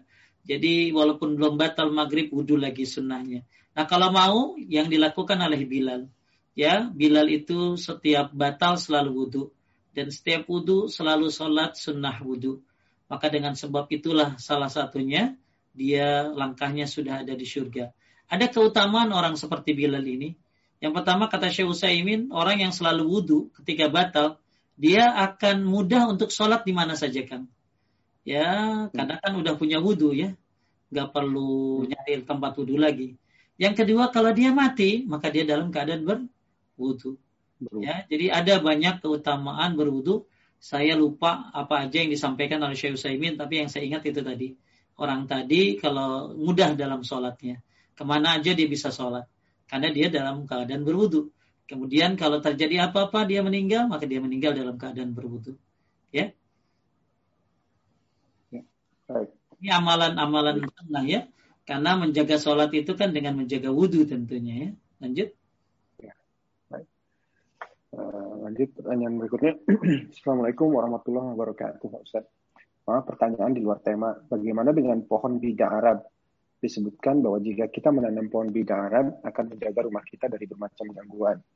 Bahkan juga disebutkan akan menjaga rumah kita dari gangguan jin. Apakah hal tersebut syirik atau bid'ah? kalau khair. Uh, bukan bida Arab kali ya. Bidara kan maksudnya. Bidara, oh. Bidara. ya Mungkin sambil nunggu saya. Bentar. uh, kalau di apa?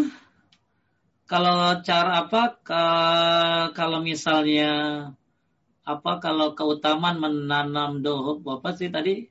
Apa? Uh, menanam pohon apa tadi? Bidara ya? pohon bidara. bidara. Ya, bidara. Bidara maksudnya saya juga bidara. Ya. Jadi mungkin bidara ya. Uh, jadi apakah ada ada keutamaan ya? Uh, apa keutamaan nanam pohon bidara ya? Uh, saya sendiri tidak tidak tahu ya ada keutamaan pohon bidara itu ya. Tapi mungkin kalau ada yang tahu silakan di, ditaruh di chatting ya uh, tentang keutamaan menanam pohon bidara. Uh, apa? Uh, saya nggak tahu ada apakah ada keutamaannya ya. Tapi intinya nanam pohon ya apa saja boleh ya Kang ya. Nanam pohon mah boleh apa saja. Cuman kalau ada keutamaannya apakah ada ya saya nggak tahu ya. Cuman memang ada uh, apa sih mengobati kesurupan dengan cara daun bidara ya misalnya ya ketika Uh, di antaranya keutamaan pohon bidara itu ya untuk jenazah kan ya Kang ya. Untuk jenazah. Ya, salah satunya pohon bidara itu untuk apa? Bagus um, apa jenazah itu uh, pakai daun bidara. Itu sunnah termasuk ya diriwayatkan oleh Bukhari. Uh, kemudian uh, boleh juga ya ada pernah Asma bertanya kepada Nabi sallallahu alaihi wasallam tentang cara mandi selepas haid maka Nabi ngajarin disuruh pakai daun bidara dicampur air. Ya, kemudian wudhu dan mencuci kepalanya. Jadi daun bidara itu zaman dulu itu satu buat mandi junub, ya mandi haid, kemudian apa tadi mandi apa tadi mandi, uh, mandi jenazah, ya. Kemudian juga uh, ada fatwa dari dari Syekh uh, Syekh bin Bas di antara cara mengobati uh, sihir, ya, obat yang manfaat untuk para suami terhalangi nggak tidak bisa dia bisa mengambil tujuh lembar daun bidara hijau, kemudian ditumbuk dengan batu atau semacamnya, lalu ditaruh di ember, kemudian dicampur air dan yang cukup untuk mandi, lalu baca ayat kursi, al-kafirun, al-ikhlas, al-falak, an-nas. Nah, ini uh, dalam uh, uh, Majmu Fatawa Ibnu Bas, nah, ini boleh termasuk uh, apa mengobati dengan daun apa tadi? Bidara ya. Karena uh, ini hubungannya pengobatan kesurupan sihir ya. Untuk pengobatan kesurupan atau sihir ya uh, saya sih tidak tahu ada dalilnya hanya saja para ulama ya memahami bahwa pengobatan sihir masuk dalam pengobatan ya makanya uh, bisa saja pengobatannya dengan dengan dengan yang paling yang saya tahu tuh pengobatannya itu yang paling bagus itu dengan apa tadi dengan kurma ya kurma makan kurma uh, apa dan tentunya dengan ayat-ayat rukyah untuk ngobatin sihir. Kurma tujuh butir ya supaya dihindari dari sihir. Nah, uh, tapi ada memang yang uh, fatwa dari Syekh bin Bas menjelaskan cara pengobatan sihir di antaranya adalah de, dengan cara tadi ya dengan mengambil tujuh lembar daun bidara. Ini juga ada fatwa dari ulama-ulama yang lain tentang uh, merukyah anggota keluarga dan orang ya uh, dengan apa tadi dengan daun bida dengan bidara. Tapi nggak tahu ya kalau keutamaan nanamnya nggak tahu saya ya nggak keutamaan nanamnya nggak tahu ya. Dan ada satu fatwa dari Syekh Raji menghilangkan sihir dengan doa yang disyariatkan dengan pengobatan-pengobatan yang mubah hukumnya boleh. Nah, daun bidara termasuk yang mubah. Daun bidara termasuk yang mubah ya sehingga ada manfaatnya untuk mengobati sihir atau yang lainnya tidak masalah menggunakannya kata beliau ya Syekh Rajihi. Jadi boleh-boleh saja mengobatan dengan daun bidara. Cuma kalau kalau nanamnya saya nggak tahu apakah ada keutamaan nanam bidara, daun bidara. Ya, wallahu a'lam. Lanjut. Baik Ustaz, sebelum ke penanya yang lain, saya ada pertanyaan Ustaz. Eh, ini kan kalau kita tadi di halaman 102 ya, faedahnya adalah salah satunya larangan berobat dengan sesuatu yang haram. Uh, seperti kita tahu sekarang kan kita dalam pandemi ini ada beberapa vaksin ya untuk untuk kita dan ada beberapa yang katanya uh, diberi fatwa haram walaupun tidak ada uh, tidak ada unsur dari binatang di vaksin itu. Uh, ini gimana nih Ustaz bagi kita nih? Ah itu tinggal nanya sama yang ahlinya tuh ya uh, yang ahlinya mungkin ibu bapak bisa buka di situs uh, kalau di Instagram Rahinul Baharain dia banyak bahas tentang itu ya, ya. bahas tentang bantahan-bantahan terhadap vaksin-vaksin dan lain sebagainya bahkan beliau banyak ya termasuk masya Allah seorang dokter yang yang sabar sekali menerangkan tentang pentingnya vaksin ya beliau juga membahas tentang masalah uh, virus apa vaksin-vaksin A B C D di antaranya apa aja. Silakan merujuk ke sana. Saya kurang hafal tentang masalah tersebut. Ya, tapi uh, setahu saya uh, apa vaksin-vaksin yang uh, yang yang yang katanya ini sudah ada label dari MUI kalau di Indonesia makanya sudah ada label ya. halalnya dari MUI. Nggak tahu kalau di luar negeri apa kan? Pakainya apa? Uh, kalau di luar kalau di luar negeri semua pakai semua pakai dan kalau di Inggris uh, apa British Muslim itu menurunkan fatwa bahwa itu diperbolehkan diperbolehkan ya, halal bahwa yang yang dibicarakan di Indonesia itu vaksin tersebut di sini oleh uh, Muslim Council of Britain itu difatwakan halal karena tidak ada unsur binatang ya dalam. Oh, taib ya. Setahu saya juga uh, pada halal udah ya udah pada halal. Ya. Awal-awalnya hanya apa berita-berita yang nggak jelas aja. Kemudian udah ada fatwanya. Maka yang pengen banyak tahu silakan uh, kalau di internet ya pakai Muslim Afiyah. Itu dokter ya ahlinya ya. Saya bukan ahlinya ya. dalam bidang tersebut. Uh, jadi ada situs namanya Muslim Afiyah. Bagus kalau ibu-ibu itu uh, dokter Rahinul Baharain. Beliau hmm, apa membahas banyak tentang masalah masalah virus, vaksin dan bahkan membantah propaganda-propaganda, hoax-hoax dia. Masya Allah, sabar sekali beliau. Kalau di Instagramnya Rahinul Baharain ya. Silakan dilihat. Banyak manfaatnya. Insya Allah tausiah-tausiahnya juga bagus. Lanjut. Baik. Uh, saya lanjut ke pertanyaan.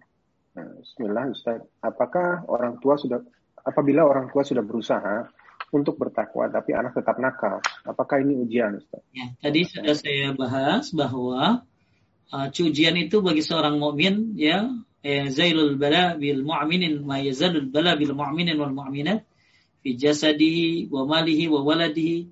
cobaan itu akan selalu datang. Satu pada badannya sakit. Nah, kalau nggak sakit ya ada cujian di harta. Kalau nggak ada ya semuanya enak ya ada di anak. Ya, tapi kalau tetap nakal gimana? Itu tadi ujian menghapuskan dosa. Hatta yalqallahu amal ya.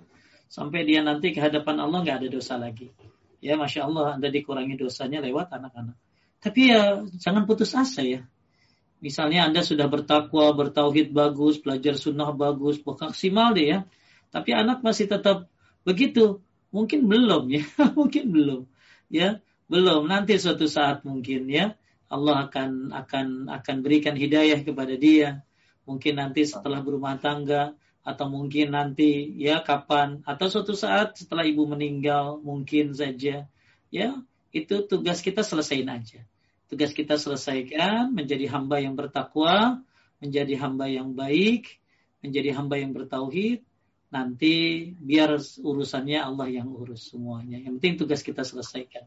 Bisa jadi nggak sekarang, tapi tahun depan atau nanti mungkin ya setelah dia menikah atau setelah ibu meninggal atau yang penting di akhir hayatnya dia menjadi lebih baik insya Allah. Ya, jangan putus. Berprasangka baiklah. Lanjut. Tidak panjang nih pertanyaannya nih Ustaz. Assalamualaikum warahmatullahi wabarakatuh Ustaz. Afwan ingin bertanya.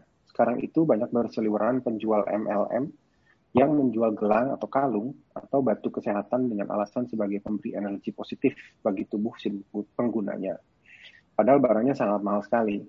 Bagaimana hukumnya barang-barang seperti itu dan perbuatannya? Apakah itu termasuk syirik? Alasan penjual jika itu merupakan ikhtiar untuk sehat. Jazakallah khairan.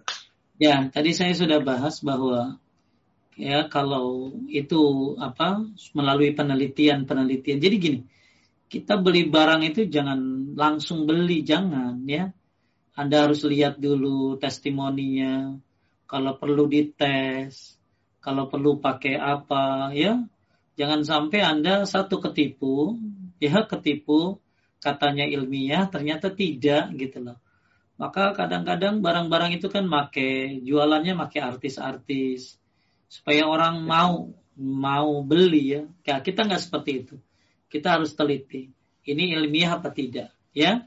Kalau memang ilmiah, apalagi ada rekomendasi dari dokter, bahkan Anda bisa searching kok.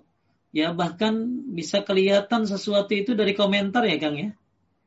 Dari hmm. komentar-komentar ya, kan kalau dia berani itu di komentar-komentar kan ada tuh banyak komentar-komentar yang bisa kita ketahui dari pro dan kontranya. Kemudian Anda takut, mendingan tinggalin kalau nggak ini mah. Tinggalin ya. Mendingan pakai yang jelas aja yang yang jelas pengobatannya, herbal misalnya, ya, vitamin-vitamin itu lebih baik. Itu juga ikhtiar kan namanya. Jadi kalau ikhtiar kepada seperti itu, itu harus detail kan, karena nggak kelihatan manfaatnya kayak begitu tuh. Ya, kayak kalung-kalung ini dijual mahal-mahal malah pakai tulisan Allah gitu kan Kang ya pakai tulisan oh, pokoknya bagaimana caranya supaya laku gitu loh nah, seorang muslim tidak gampang tertarik dengan hal seperti itu jadi harus benar-benar diteliti ya. Sekarang mah bu kalau mahal mendingan kagak usah. Ya mendingan ya beli sauna. Jelas sauna mah bawa anget ya, ya kan? Beli sauna. Kan sauna bikin anget tuh ya. Uh, atau beli apa alat pijet nih jelas itu mah. Ya daripada beli yang kagak jelas mendingan yang jelas. Ya. Jadi kalau ibu ragu mahal apalagi mahal itu pemborosan berarti kan. Ya pemborosan kalau mahal begitu mendingan gak usah ya udah kagak jelas mahal lagi tapi kalau memang jelas, bagus, ilmiah, direkomendasi oleh para dokter dan lain-lainnya, pokoknya udah terbukti aja secara penelitian boleh nggak apa-apa, tapi tetap hati mata wakal kepada Allah Subhanahu wa taala. Cuma kalau saran saya kalau mahal-mahal gitu nggak jelas mendingan beli itu, beli apa sih? Beli yang temulawak ya, sehari bisa minum tiga botol ya, dingin enak lagi ya. Lanjut Kang. Baik Ustaz, sebentar. Saya lagi. Ya, pertanyaannya singkat aja nih Ustaz. Ustaz, beberapa Ustaz waktu umroh minum air kencing ontak katanya untuk obat. Lalu kalau diikuti jamaahnya gimana itu Ustaz? Sebenarnya memang ada riwayat uh, jadi gini, binatang yang haram itu kotorannya najis kan. Tapi Hmm. binatang yang halal kotorannya tidak najis. Ya, kalau baca di kitab ensiklopedi Salat, Salatul Mu'min Syekh Wahab Al-Qahtani, ada tentang masalah kotoran eh, binatang yang halal dimakan. Jadi binatang yang halal dimakan itu kotorannya tidak najis. Seperti akang banyak ya di Mekah kalau merpati ya kang, merpati banyak Ya. itu nggak najis kotorannya karena merpati halal dimakan. Ya, Hmm. yang dijadikan jadi kalau binatang yang haram dimakan kotorannya najis. Tapi kalau binatang yang halal dimakan kotorannya tidak najis. Nah, salah satu yang dijadikan alasan adalah kencing unta. Ya, nah kencing Hmm. unta ini memang dulu pernah ada sahabat Nabi yang sakit perut pokoknya ya. Ada masalah sama perutnya, maka disuruh minum kencing unta. Nah, saya waktu di Mekah juga melihat ada tapi ternyata yang saya lihat mah bukan yang saya lihat mah bukan yang saya dengar mah memang yang riwayatnya itu buat penyakit perut ya. Tapi kalau yang saya ini ternyata unta itu manfaatnya dari mulai susunya banyak bagus untuk macam-macam ya. Nah termasuk air kencing itu katanya bagus buat gatel-gatel, gatel-gatel badan. Tapi saya sih Hmm. nggak apa-apa, nggak berani, nggak make gitu ya, nggak make gitu ya. Jadi memang ada riwayatnya kalau onta itu eh, apa kencingnya itu eh, jadi obat ya, jadi obat. Hanya onta saja kan, onta saja ya. Iya. Jangan eh, terus kalau jamaahnya mau ikutin ya terserah aja berani nggak ya. Saya emang nggak berani, Ya, nggak berani ya. Cuman saya minum susunya dan susunya bagus buat apa sih kan nguras-nguras gitu apa tuh namanya? Nguras perut itu Iya. namanya apa tuh? Nah itu biar Detox. ya biar detox katanya ya Ah, itu di di Arab ya gitu lanjut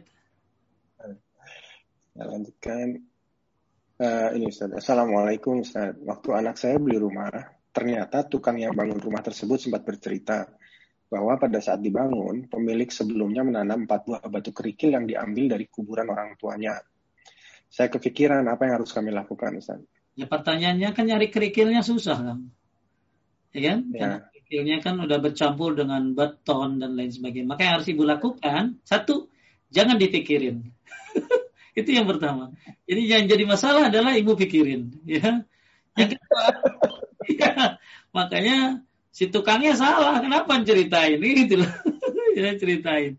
Ya mending, mending ibu jangan pikirin ya. Jangan pikirin itu. Yang kedua ya ibu lakukan hal-hal yang bagus supaya rumah jadi berkah.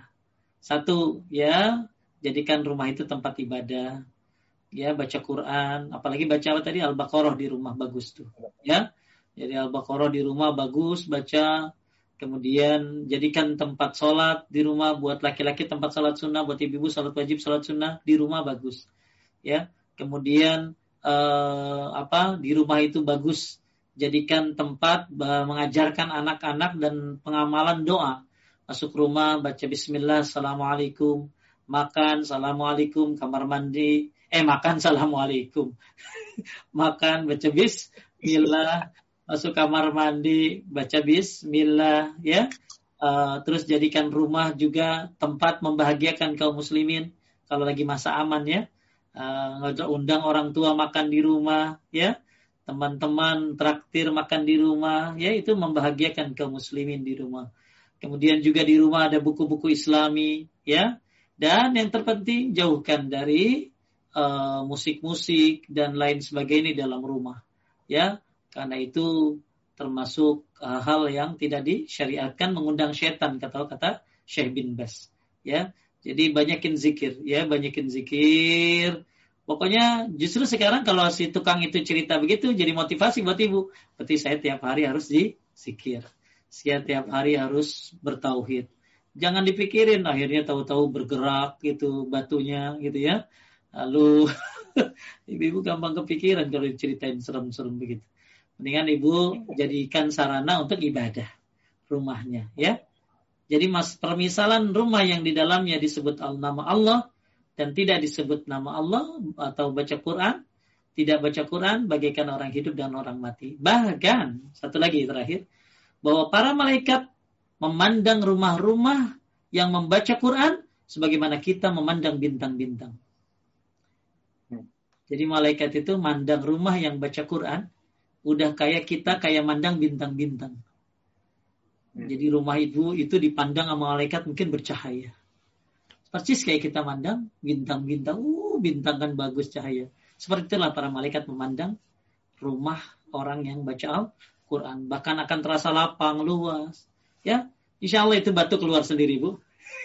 ya, itu ya, batu keluar sendiri. Pergi ke betah. Setannya gak betah, Bu. Ya, kalau rumah banyak baca gitu ya. Muntah-muntah mungkin dia itu ya. Lanjut.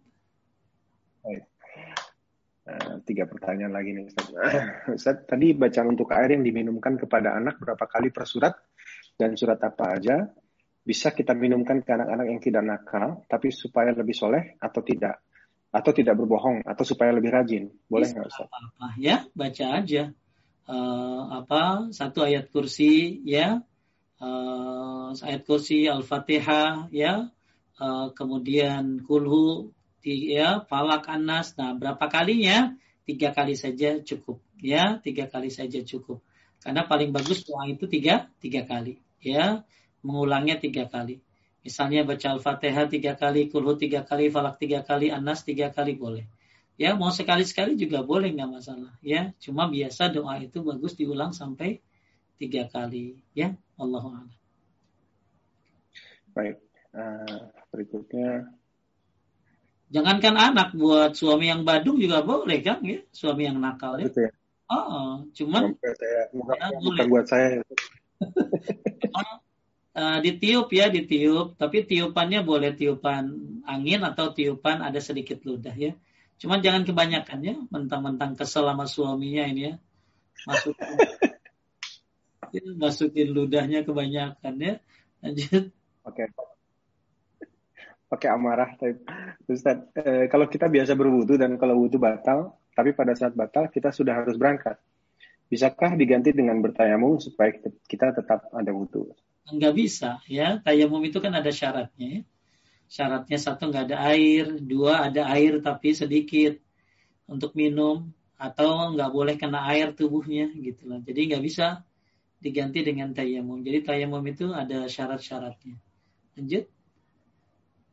Baik, ini uh, pertanyaan terakhir untuk malam ini, Ustaz. Ustaz izin bertanya gimana dengan kotoran babi yang dipakai buat pupuk sayuran, Ustaz? Tahu, saya sih nggak tahu ini jawabannya. ya nggak tahu.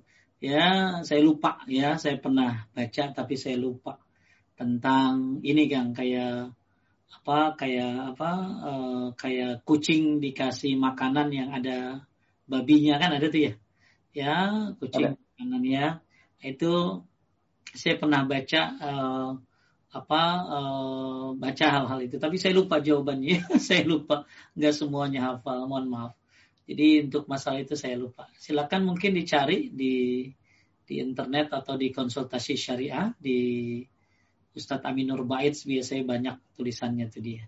Ya. ya. Baik, nanti kita cari, kita share. Baik Ustadz, uh, saya kira untuk malam ini sudah habis nih Ustadz. Kita insya Allah. Baik Bapak Ibu sekalian yang dimuliakan oleh Allah Subhanahu wa taala, terakhir yuk kita jaga Allah, maka Allah akan menjaga kita. Jaga hak-haknya, jaga perintahnya, jauhi larangannya dan Allah akan jaga banyak sekali penjagaannya badan, keturunan, ya dihindari dari binatang, dihindari dari penyakit dan lain sebagainya bahkan dihindari dari dari syubhat, dijaga iman kita dengan cara menjaganya. Maka butuh ilmu tentunya menjaganya. Dan tadi saya sudah sebutkan bagaimana perkataan Mu'az bin Jawal tentang ilmu. Dan Anda juga nggak bakalan tahu ini syirik, ya, itu bid'ah kecuali dengan ilmu. Maka terus belajar menuntut ilmu, Mudah-mudahan apa yang dilakukan oleh Paduka menjadi ilmu yang bermanfaat dan jadi amal jariah buat para pengurus. Itu saja. Barakallahu fikum. Subhanaka. Allahumma wa bihamdika asyhadu an la ilaha illa anta astaghfiruka wa atubu Makasih Kang Rashid, Kang Roland, Ibu Popi, Ibu Febi. Assalamualaikum warahmatullahi wabarakatuh. Waalaikumsalam warahmatullahi wabarakatuh. Alhamdulillah, jazakallah khair Ustaz. Uh, hari ini malam ini sudah selesai. Insya Allah kita bertemu kembali di bulan Agustus. Uh, kajian Rumah Dakwah Paduka pekan depan tidak ada, kita tidak tidak ditiadakan tanggal 24 dan 25 kita libur. Insya Allah kita sambung di akhir bulan Juli tanggal 31, lalu bulan Agustus kita sesuai seperti schedule. Baik, dari kami, kami mohon maaf jika ada kekurangan, kesalahan dari sikap maupun kata. Mohon maaf. Barakallahu fikum. Wabillahi taufiq wa hidayah. Wassalamualaikum warahmatullahi wabarakatuh. Waalaikumsalam warahmatullahi wabarakatuh.